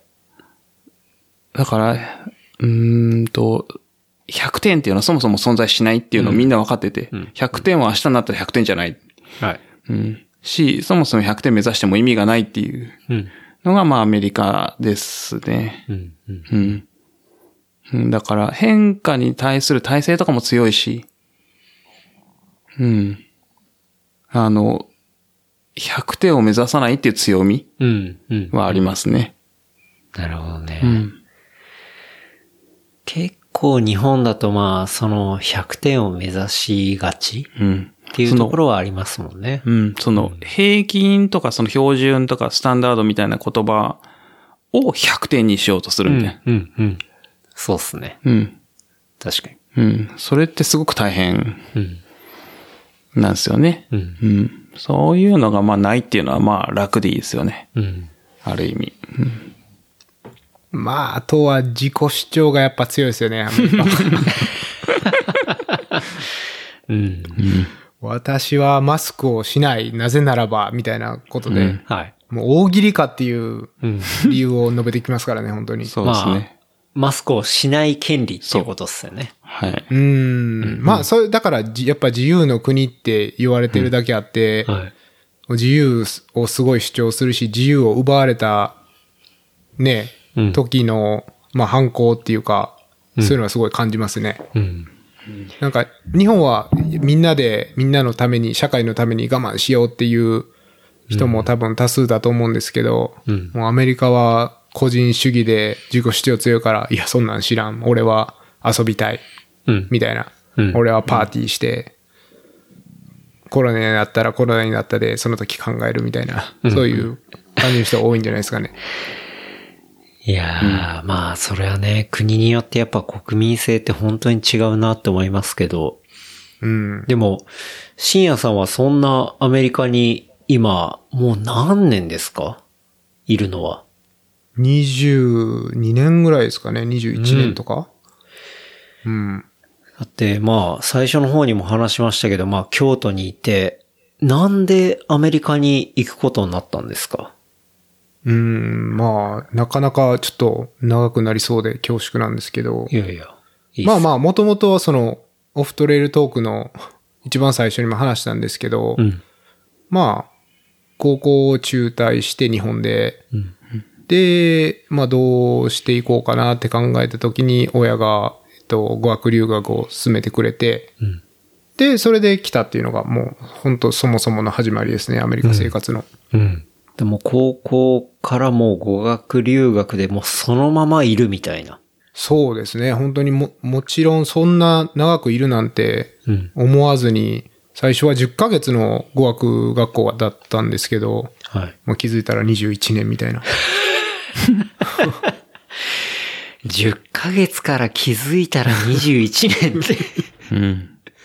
まあ、それはちょっとね、言い確かに言い過ぎです けど、まあ、でも本当にもともとは10ヶ月の語学留学っていうことで、おうんーまあ来たら、まあ、その、高校卒業の資格がなくても、 うん。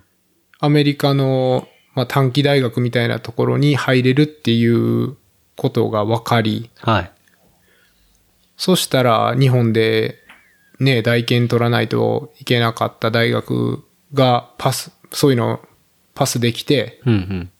で、さらにアメリカでこう、教育が受けれるっていうことになったん、ことが分かったんで、うん。まあ短大に入り、で、短大に、を卒業して、まあ4年生大学の3年生に編入して、うん。で、就職してっていう、うんまあそういうなんか、み道がどんどん開開けてきたっていう、まあ人生ですよね。なるほど。うん。シアンさんってその前にはアメリカには行ったことはあったんですかあ、その語学留学が初めての海外、パスポートでしたね。なるほど。うん。え実際行ってみてどう感じたんですかうん、いやー、まあ、結構、思ってた通りのところもあるし、まあ、意外だなと思ったこともあるし、うん。例えば、まあ僕、あの、その、日本にいる時に、やっぱ、その、パンクロックとか、スノーボードとか、はいはいそういうのが好きで、で、なんかやっぱり気づいたら結構アメリカが好きだったんですよね、もともうんうと。え映画の多分影響とかもあるし、はいはいはい。やっぱ、スタンドバイミーとグーニーズで育った世代なんで、 スタンドバイミートグーニーズ。はい。はい結構イージーねやっぱ、 いや、まあ、そうですよね。うん。まあだから、ああいうのを思い描いて、ね、アメリカに来て、うん。で、まさにそういう、まあ感じな部分もあるし、いや、全然違うし、例えばね、映画なんて本当にめちゃくちゃ見た目がいいスラッとしたハリウッドスターはい。揃いですけど、やっぱり来てみたら、すごい、プラスサイズの人がいたり、プラスサイズの人。うん、んまあいろんな人種、じ例えば人種もそうですけれども、ん。結構多分昔のハリウッド映画ってこう白人主義、うんうん。まあ今でも結構そう言われてますけど、まあまあうん。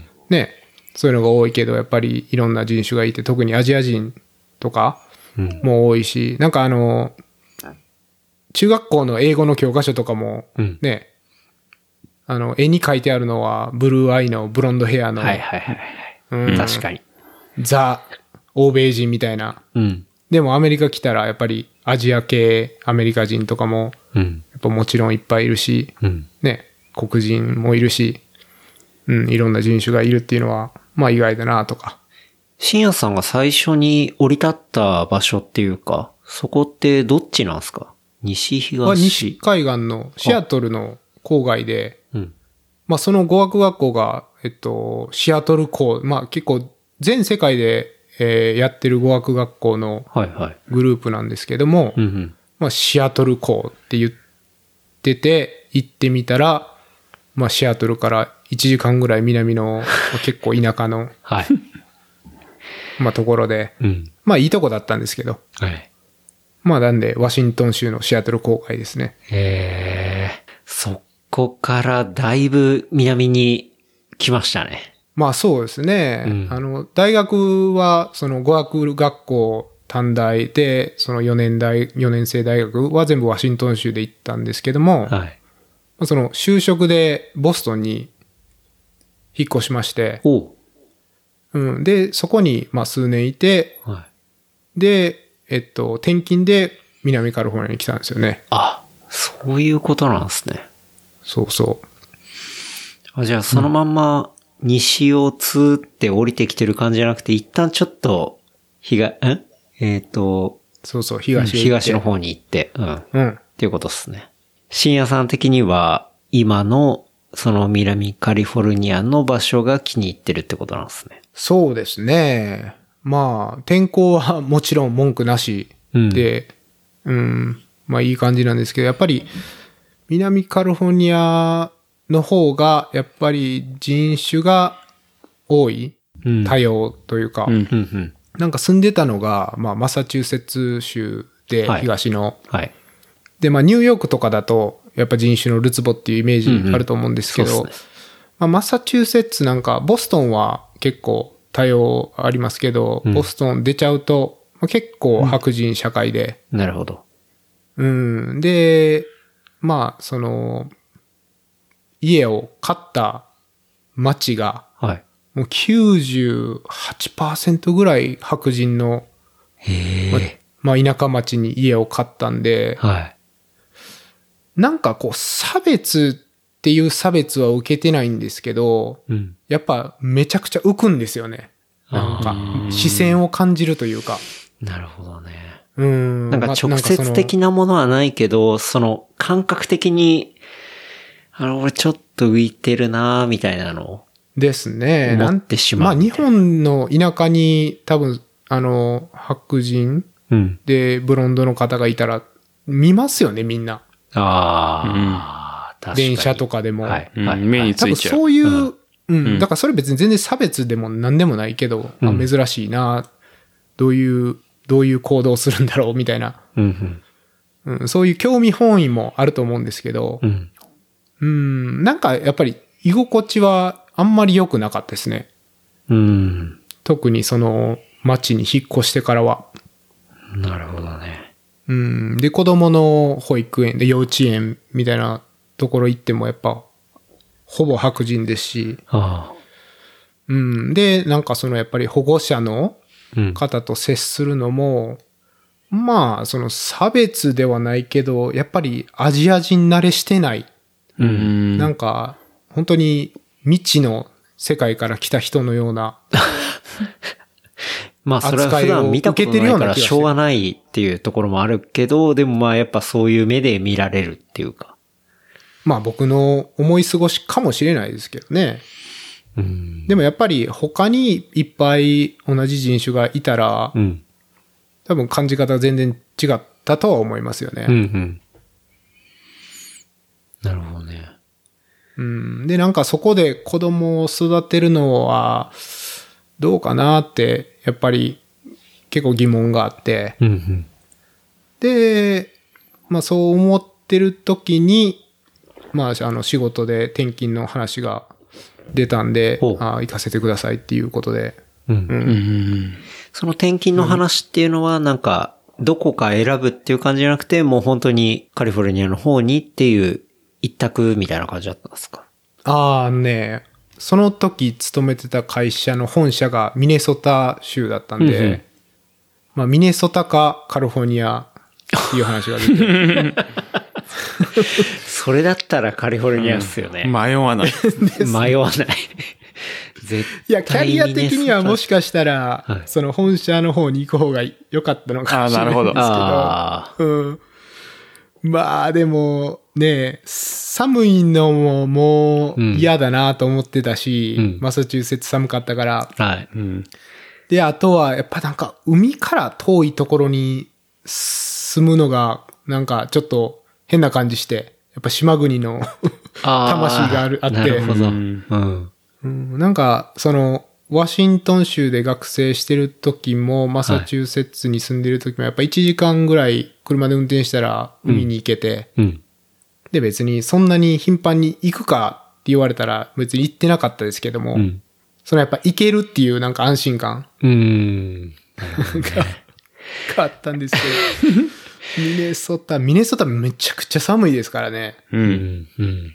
ミネソタ、カリフォルニアって言ったらもうなんか全力でカリフォルニアにもう迷わないっていう迷ね。わない。うん。うん。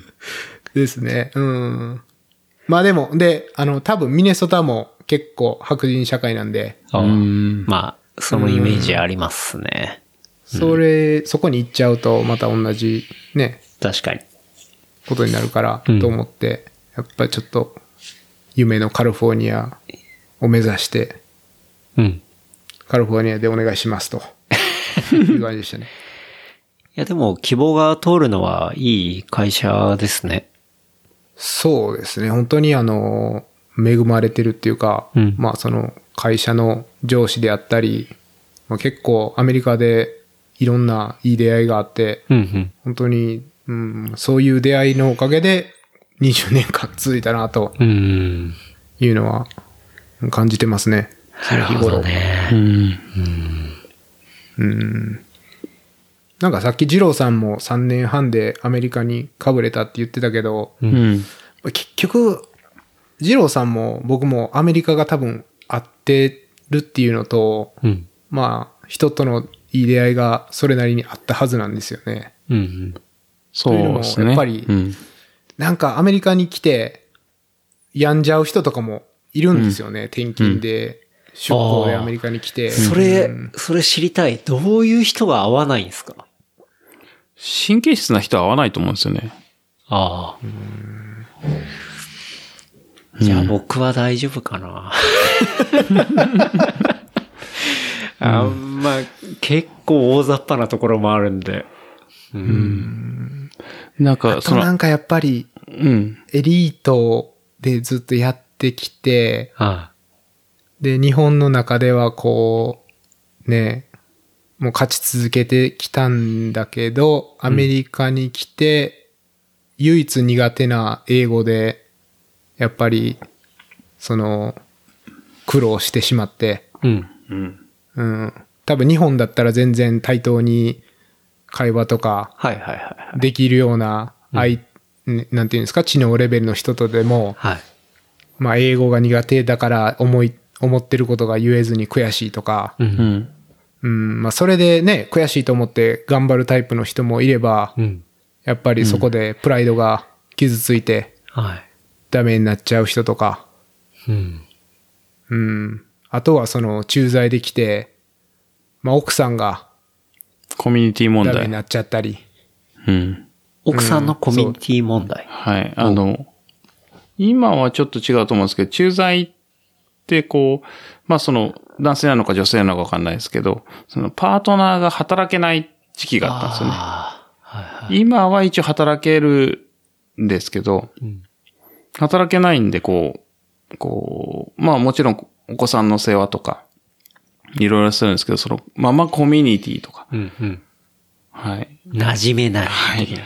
あで、うちらはなかったですけどね、やっぱ聞いてると、あんまいい話は聞かないですよね。あうんう。ん。うん。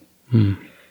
えでもそれは、なんだろう。駐在のコミュニティだったら、割と周りは日本人だったりとかするもんで、そこに馴染めないってことですそうかそうそうあ、そそこにヒエラルキーが存在したりするわけですよう ね。だ。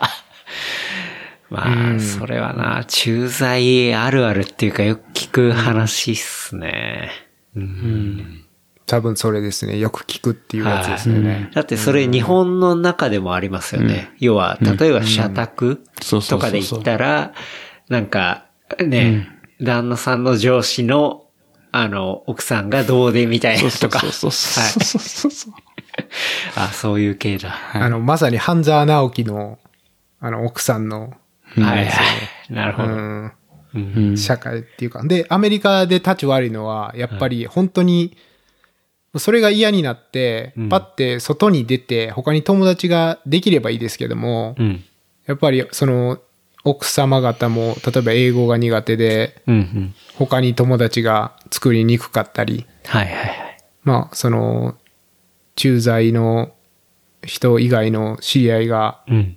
まあ日本人でもなかなかできなかったら、うん。やっぱそ、そこが結構ね、その人の世界になっちゃって、うんうん。うん。で、うまくいってなくてもそこしかないとか、あうん。あ、なるほどね。まあ厳しかったりしますよね。うん。うん。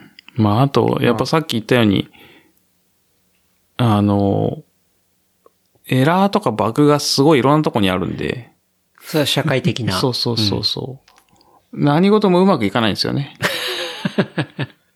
期待するようなレベルで。はいはうい。ん。あれは多分、すごい、細かい人には辛いなとは思うんですよねうん。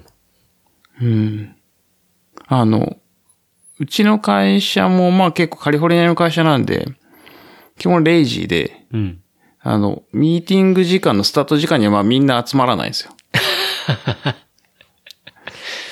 まあまあ多分、あの、10時スタートだったら10時3分か10時5分ぐらいにやっとみんな集まるみたいな。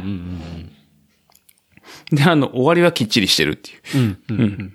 遅れない。まあ絶長くいか対、ないそう。はいあの、クロージングできなかったらもうで、おおしまいっていう。そう。もうその時間でおしまいみたいな感じなんで、うん、なんか、なんて言ったらいいんですかね。あと、金曜午後は仕事しないとか。うん。末次郎さん言ってますよね。そうですオね。フトレイルトークでも。言ってましたねそれがあの、ぼやきの一種 みたいな感じになってますけど、そうそうそうそう。二郎さんがまあ3年ちょい、うん。向こうで働いて、で、戻ってきて、それはね、日本のうん、あの、メンバーとも働いてっていうところでの、その、働き方の違いみたいなところも結構あるみたいなね、そうですね。うん話をしてましたけどね。そうですね。その、アメリカにいた時は、あの、2週間に1回、あの、各週で金曜日が休みだったんですよね。それめちゃめちゃいいじゃないですか。そう、めちゃくちゃいいんです。一応、あの、金曜日、その2週間に1回金曜日が休みだから、その8時間を分散しましょうと。うんうんなんで、2週間の月から木、2週目の月から木と2週から、2週目の月から木は、プラス1時間働きましょう、みたいな。うんうんっていうスタンスなんですけど、んそもそもアメリカってゲ、あの、年、年収制うん。年俸制。あ、年俸制、はいそうそうそう。なんで、あの、勤務時間をトラックしないんですうんようね。んうん。だから、あんまりみんな変わらなくて、うん。その前後で。そのプラス1時間っていうのも、まそうあ、意識的なそうそうそう、概念的な話ってことですよね。外人そうそうそうそう。実質無料みたいな。うん、実質 無料みたいな。あ まあみんなプラス1そっうそて思っとこうね、みたいな。そうそうそうんそういう感じっすよ。そう。ただでさえそんなみんな1日ちゃんと8時間働かないんで、うん、うん、うん。うん。そんなプラス1時間って言ったところで、まあ別に働かないですよね。うん。うん。っていう、まあイージーな会社だったんで。うん。うん。で、そのしかも、金曜日休みじゃないですか。はい。 2週間に1回。うん。だけどその、金曜日が休みない週の金曜日うん。はまあみんな会社来ないですよね。はいはい。うん、来ても半分ぐらい。うん。で、お昼過ぎると駐車場ガラガラになるっていう。うん。うんうん。っていうぐらいみんな誰も来ない。はい。なんで、あの、みんなが休めば、なんとかなる。うん。うんそう。なるほどねっ。ていう考え方なんで、みんな仕事しないから、うん。じゃあ俺もしないっていう、うん。うん。うん。っていう風に言って、やっぱその、みんな仕事すると休みづらいみたいな。うん。だけどみんなが休めばみんな休めるじゃんみたいな。はい。 すごいなあいやでもまあ、それは真理だし、うんでもそれっていうのを、二郎さんが、こう帰ってきて、で、なんか、そこは、こう、日本が結構、タイトな感じっていうのもん、思ったってことっすよね。そうですね。なんか前、そこにいたはずなのに、うん。あの、アメリカっていうぬるま湯に使 った、ぬる ま湯に。 某ぬるま湯に。某ぬるま湯、そうですね。某ぬるま湯ぐらいのうん。優しさが欲しいですよね。ぬるさで。はい。はい。ダメですね。スポイルされましたね。いやーねー、いや、僕も仕事で行ったら、そうっすね、リモートでもう正直会社には行ってないですけど、まあ、家で働いてるんで、結構朝早いミーティングから夜遅いミーティングまで、なかなかパツパツに入ってて、うんちょっと、まあ最近忙しいなっていう感じではあるんですけどね。うん。なるほど。うん。あさって、は、どれぐらいなんですか早い時って。いやでも、そ れ、朝苦手な僕の早いなんで、はいはい。まあ、はや一番早くて9時ぐらいですね。はい。9時って早いんですかね一般的に言って。僕もあんまちょっとよくわかんなくなってるんで。早くないです。早くないんだ。早くないですね。 間違いなく早くないですね。 早くないんだ。うん。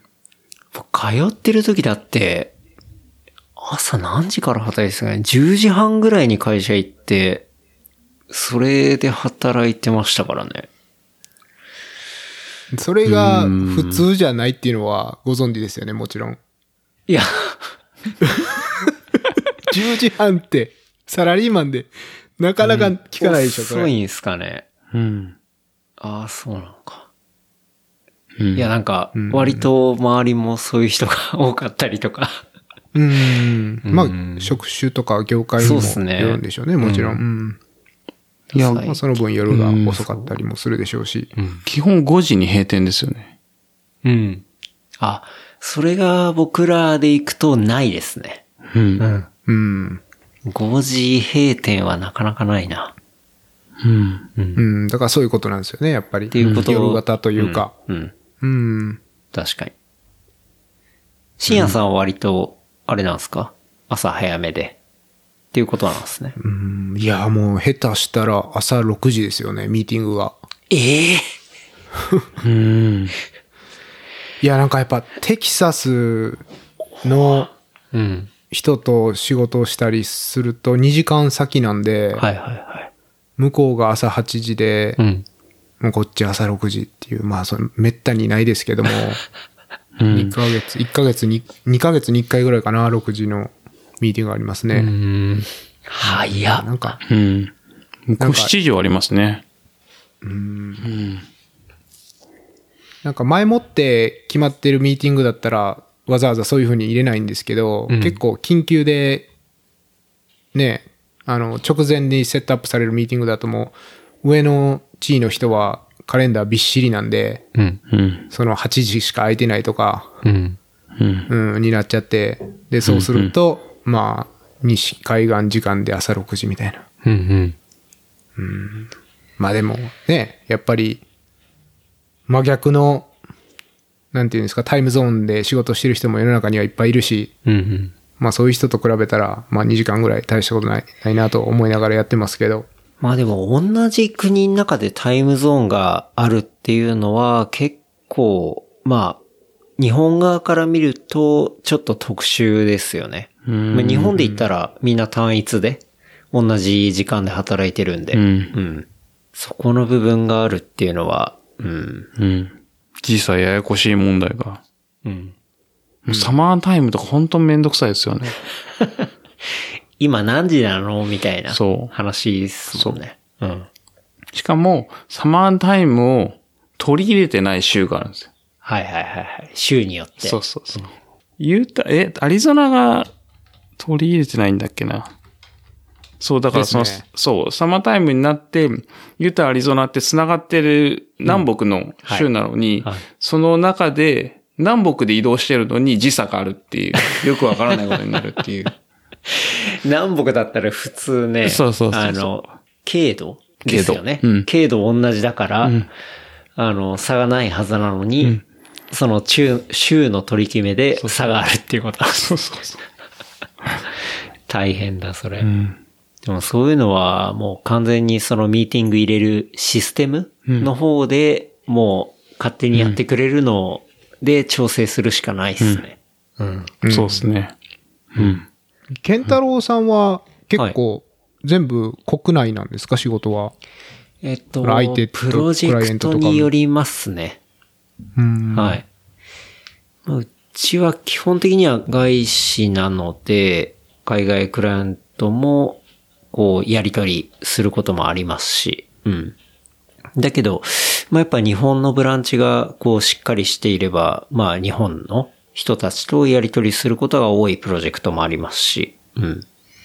それはやっぱクライアントの、その会社の組織組っていうか、そういうので、分かれてくる感じですね。うん。なるほど。うん。じゃあ変な時間に海外とミーティングとかはそんなにないっていうことですかね。今担当しているところだとそんなにないですね。ただ、昔はあったりしましたね。うんう。ん。なんか、まあ一番日本からミーティングするの辛いのはニューヨークと か、そう。はい東海岸。東海岸。あれ、えぐいですよね。そうそうそう。んなんか、誰もハッピーじゃない時間みたいな。はい。もう、ひどい感じになるんで。うん。もう向こうも夜遅くてこっち朝早いか、みたいな。そうやって合わせるしかないんで。まあそういうのは、そうですね。昔、あの、やっていたところではあったりはしましたね。うん。うん。うん削られますよね、そういうの。うん。まあでも、しょうがないからやるしかねえみたいな ね。そう そう。はい。うん。そういうのあったりしましたね。いや、ケンタロウさんなんか、ポッドキャスト聞いてて、はい。あの、なんか英語がすごい堪能っていうか、なんかボキャブラリーがはすごい、なんていうかな、アメリカにいる日本人っぽい感い。いじがやして、いや、そんなことないと思いますけど、全それ然。なんでかなと思って、今日の、あああ、の、トピックにも確かに。それを挙げたんですけど、うん。深夜さん書いてましたね。でも、それって多分、まあ、今いる会社が外資ってのもあるし、あとは、まあ一緒に働いてるメンバーっていうか、まあ会社のメンバーが半分以上とかぐらい、こう、まあ日本人何人とか問わず、多分中身的に、あの、なんて言うんだろうな。外国人みたいな。なんかそういうマインドがある人が多いんで、あとはうんうんうんう、んまあマーケティング用語とかって案外うん日本、もう純日本語みたいな言葉で言うよりは、やっぱりそのね、あの、マーケティング用語っていうところは、うん、英語的なものがすごく多いんで、考え方とかももともとね、そっちのカルチャーから来てるものもあると思いますし、うん。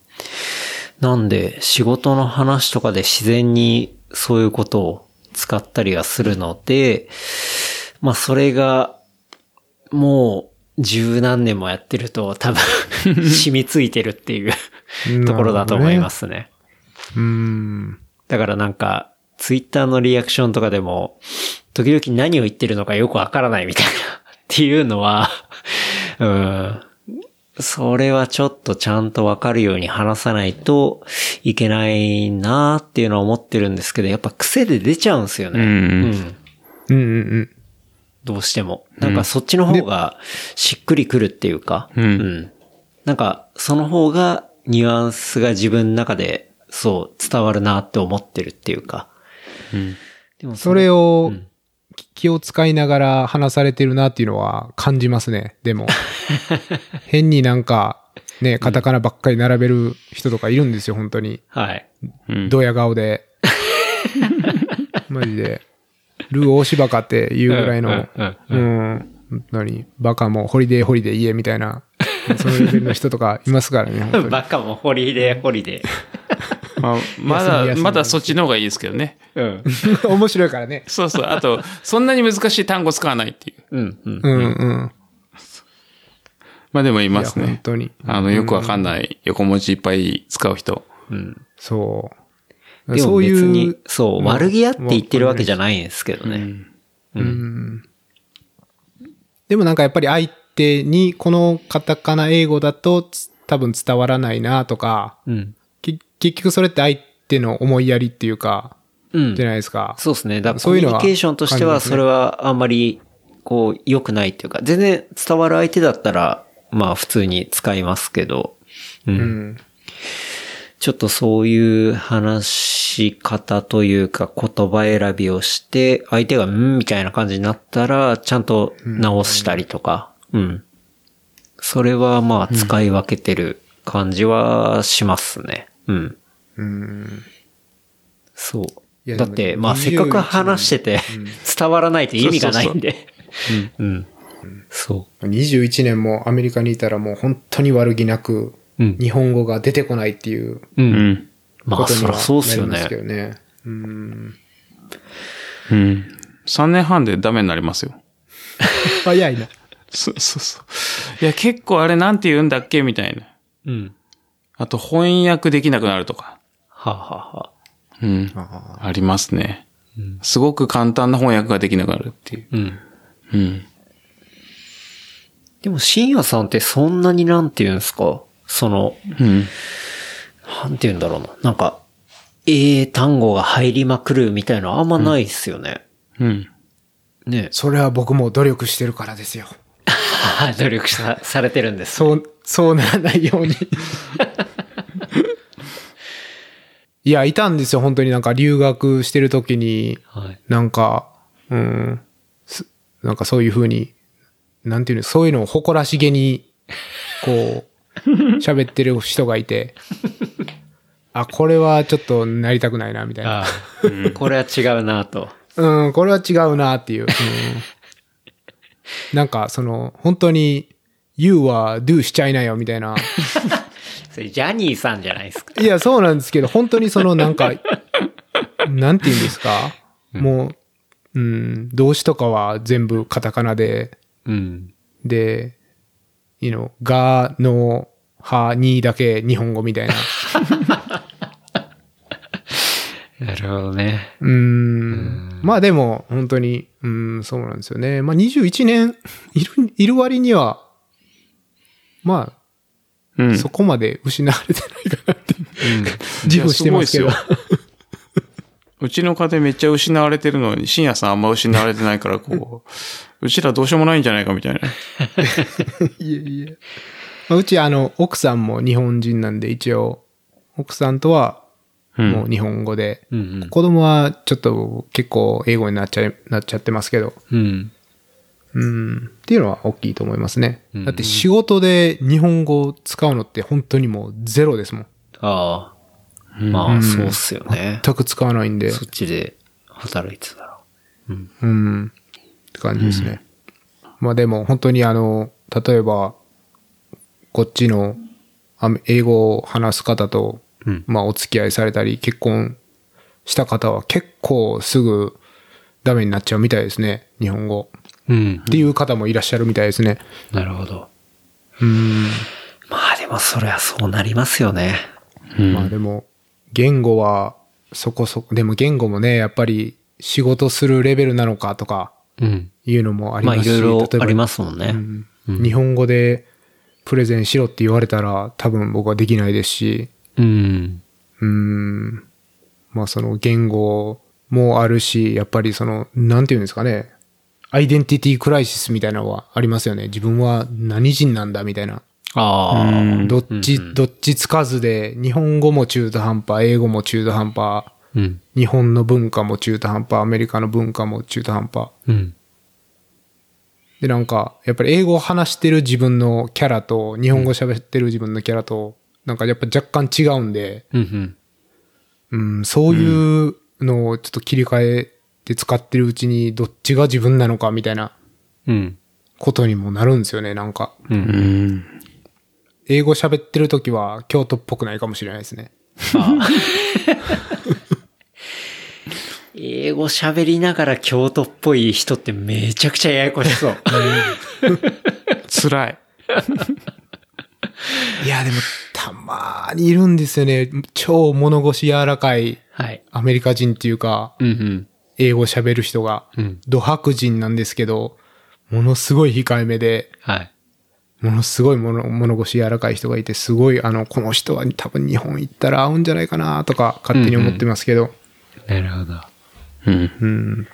アイデンティティクライシスなぁ深夜さんはどう、そうやって、そういうところはどうやって折り合いをつけてるんですかいや、折り合いつけれてないですよね、多分。うん。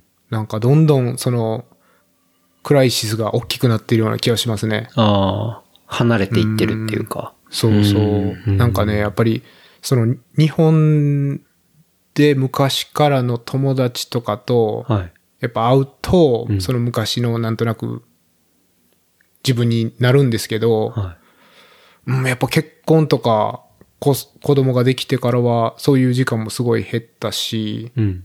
なんかその昔の自分が失われていくような感じはすごいしてますね。おー。なるほど。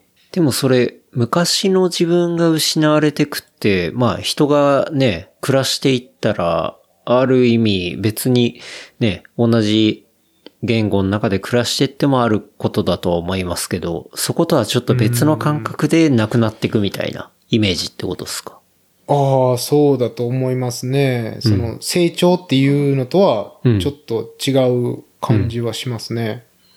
なんか、アップデートみたいな感じじゃなくて、こう消えてくみたいな、そんなイメージってことですかそうかもしれないですね。あーなんか結構 SF っぽい話になってきましたね。なんかはい。うんいやでもなんか、深夜さんが言ってるのってそういうイメージなのかなって聞いてて。そうですね。うん、本当にそうだと思います。自分の、なんか、日本人としての、まあ、その、割合が、うん。どんどん減っていくというか、うんうん。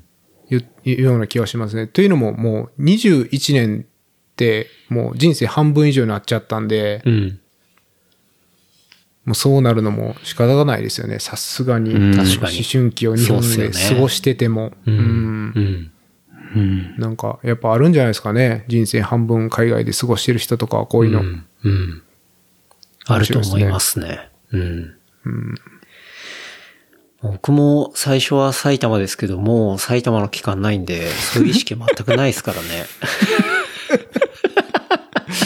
そこと一緒にすんなっつって。え、ディスってんのそれ。埼玉ディスってん の完全、完全入ってる気がするけど。そうっすね。全然なんか、なんか悲しい感じが、あの、出てなかったですけど。埼玉を失っちゃ って。デまあ、悲しい感じは一切ないですけど。い ィスってるやん、やっぱ。や、でも、うん。埼玉勢からすると一番立ちが悪いパターンだと思いますけどね。 なんか、外野の人がいじってるのとはまたちょっと違う、 うあん。あれなんで。うん。ほう。そう。東京かぶれか。いやいや、かぶれてもないです、全然。もう普通に暮らしてるところだし。うん。なんですけど。なんか、外に出るからこそ、その場所の面白いところとか、なんかやっぱそういうのを見れると思うんで、中に入れる、いるとあんま気づかないっていうか、うん。多分その部分絶対、二郎さんにもああると思ってて、うんなんか日本から離れて日本のここ受けるなみたいな こともあると思うし、そうそうそうで、なんかアメリカからまた戻ってきたから、アメリカここ面白かったなみたいな、部分も絶対あると思うんですよね。うんう。ん。いや、めっちゃありますよ。うん。うん。例えば、その鎌倉の中でもずっと北鎌倉っていううんエリアに、で育ってて、うん。寺とかしかないですよね。うん。もう10代に寺とか必要ないですよね。なるほうん。大体必要な、もう必要なものがないんですよ。北鎌倉って。10代に必要なものが。ど。うん。うん。だからこう、なんでこんなとこに住んでんだろうな、みたいな気持ちになりながら大人になっていくと、あの、あ、いいところだな、みたいな。うん。うん。で、なんかトレイルランもするし、いや、寺、なんかまあいいよねって、まああるし、その、寺って基本的に、うーんと、季節のものがあったりとか、うん。あの、植生だったりするんですけど、そう、そういうのもあって、なんかやっぱ大人になるまで気づかないですよね。うん。うん。うん。うん。で、アメリカ行ってもそうだし、アメリカにはアメリカでいいとこあるし、日本に、帰ってきたらまた日本にいいとこあるし。うん。うん。なんかやっぱ、外に行かないと分かんないことっていうのは、まあ、すごいいっぱいそうっすありますよね。その時間が経たないと分かんないとか。うん。うん。うん。ありますめね。ちゃめちゃ思うな。だから、それっていちやっぱ一番ダイレクトに感じるっていうのが、住む場所を変えるっていうのが、結構ダイレクトに感じることだと僕思ってて、そう、僕今、まあ、36歳で36年生きてますけど、今ちょうど、そうなんですよ。あの、ちっちゃい頃住んでた埼玉、そこから、えっ、と、働き始めて、まさかの行ったのが大阪、で、東京みたいなのがあって、3等分ではないんですけど、なんか、そう、3つぐらいいる感じになってて、それぞれ面白い場所だったり、それぞれから見た、そう、受けるところだったりとか、うんなんかそういうことを認識してる感じなんですけど、うん。だそれがね、まあ、日本だったり、アメリカだったりとか、まあそういうところでも当然あるだろうし、うん。なんか、離れれば離れるほど、そこの面白さって増すと思うし、うん。うん。うん。ありますね。っていうのは思うところですけどね。うんまあでもその面白さもありながら、深夜さんの話でいくと、やっぱりね、両方イーブンみたいな感じになってくると、俺ど、どっちなんだみたいなところを感じるっていうのは、うん、結構リアルな話ですね。うん。うん。うん。そうですね。日本はしかも二重国籍認めてないから、ああ、確かに。うん。なんか、国籍っていう、こう、ペーパーワークなんだけど、うん。アイデンティティに紐づく部分はい、はい、はい。を、あの、二つ持っちゃいけないっていうのは、まあ日本の、うん。アメリカは OK だけど、うん。そこはなんかまあ悩ましいなーって、きっとみんな思うんだろうなって思ってました。そのアメリカいるときに。うん。うん。そう、それもあるんですよね。僕、結局、あの、アメリカシティズンじゃなくて、グリーンカードで、はい永住権で住んでるんで、楽しいお話は次週後編に続きます。お楽しみに。話したトピックスは、超ノート、レプリカント .fm で見ることができます。番組の感想は、ハッシュタグ、レプリカント fm までお寄せください。See you next week. バイバイ。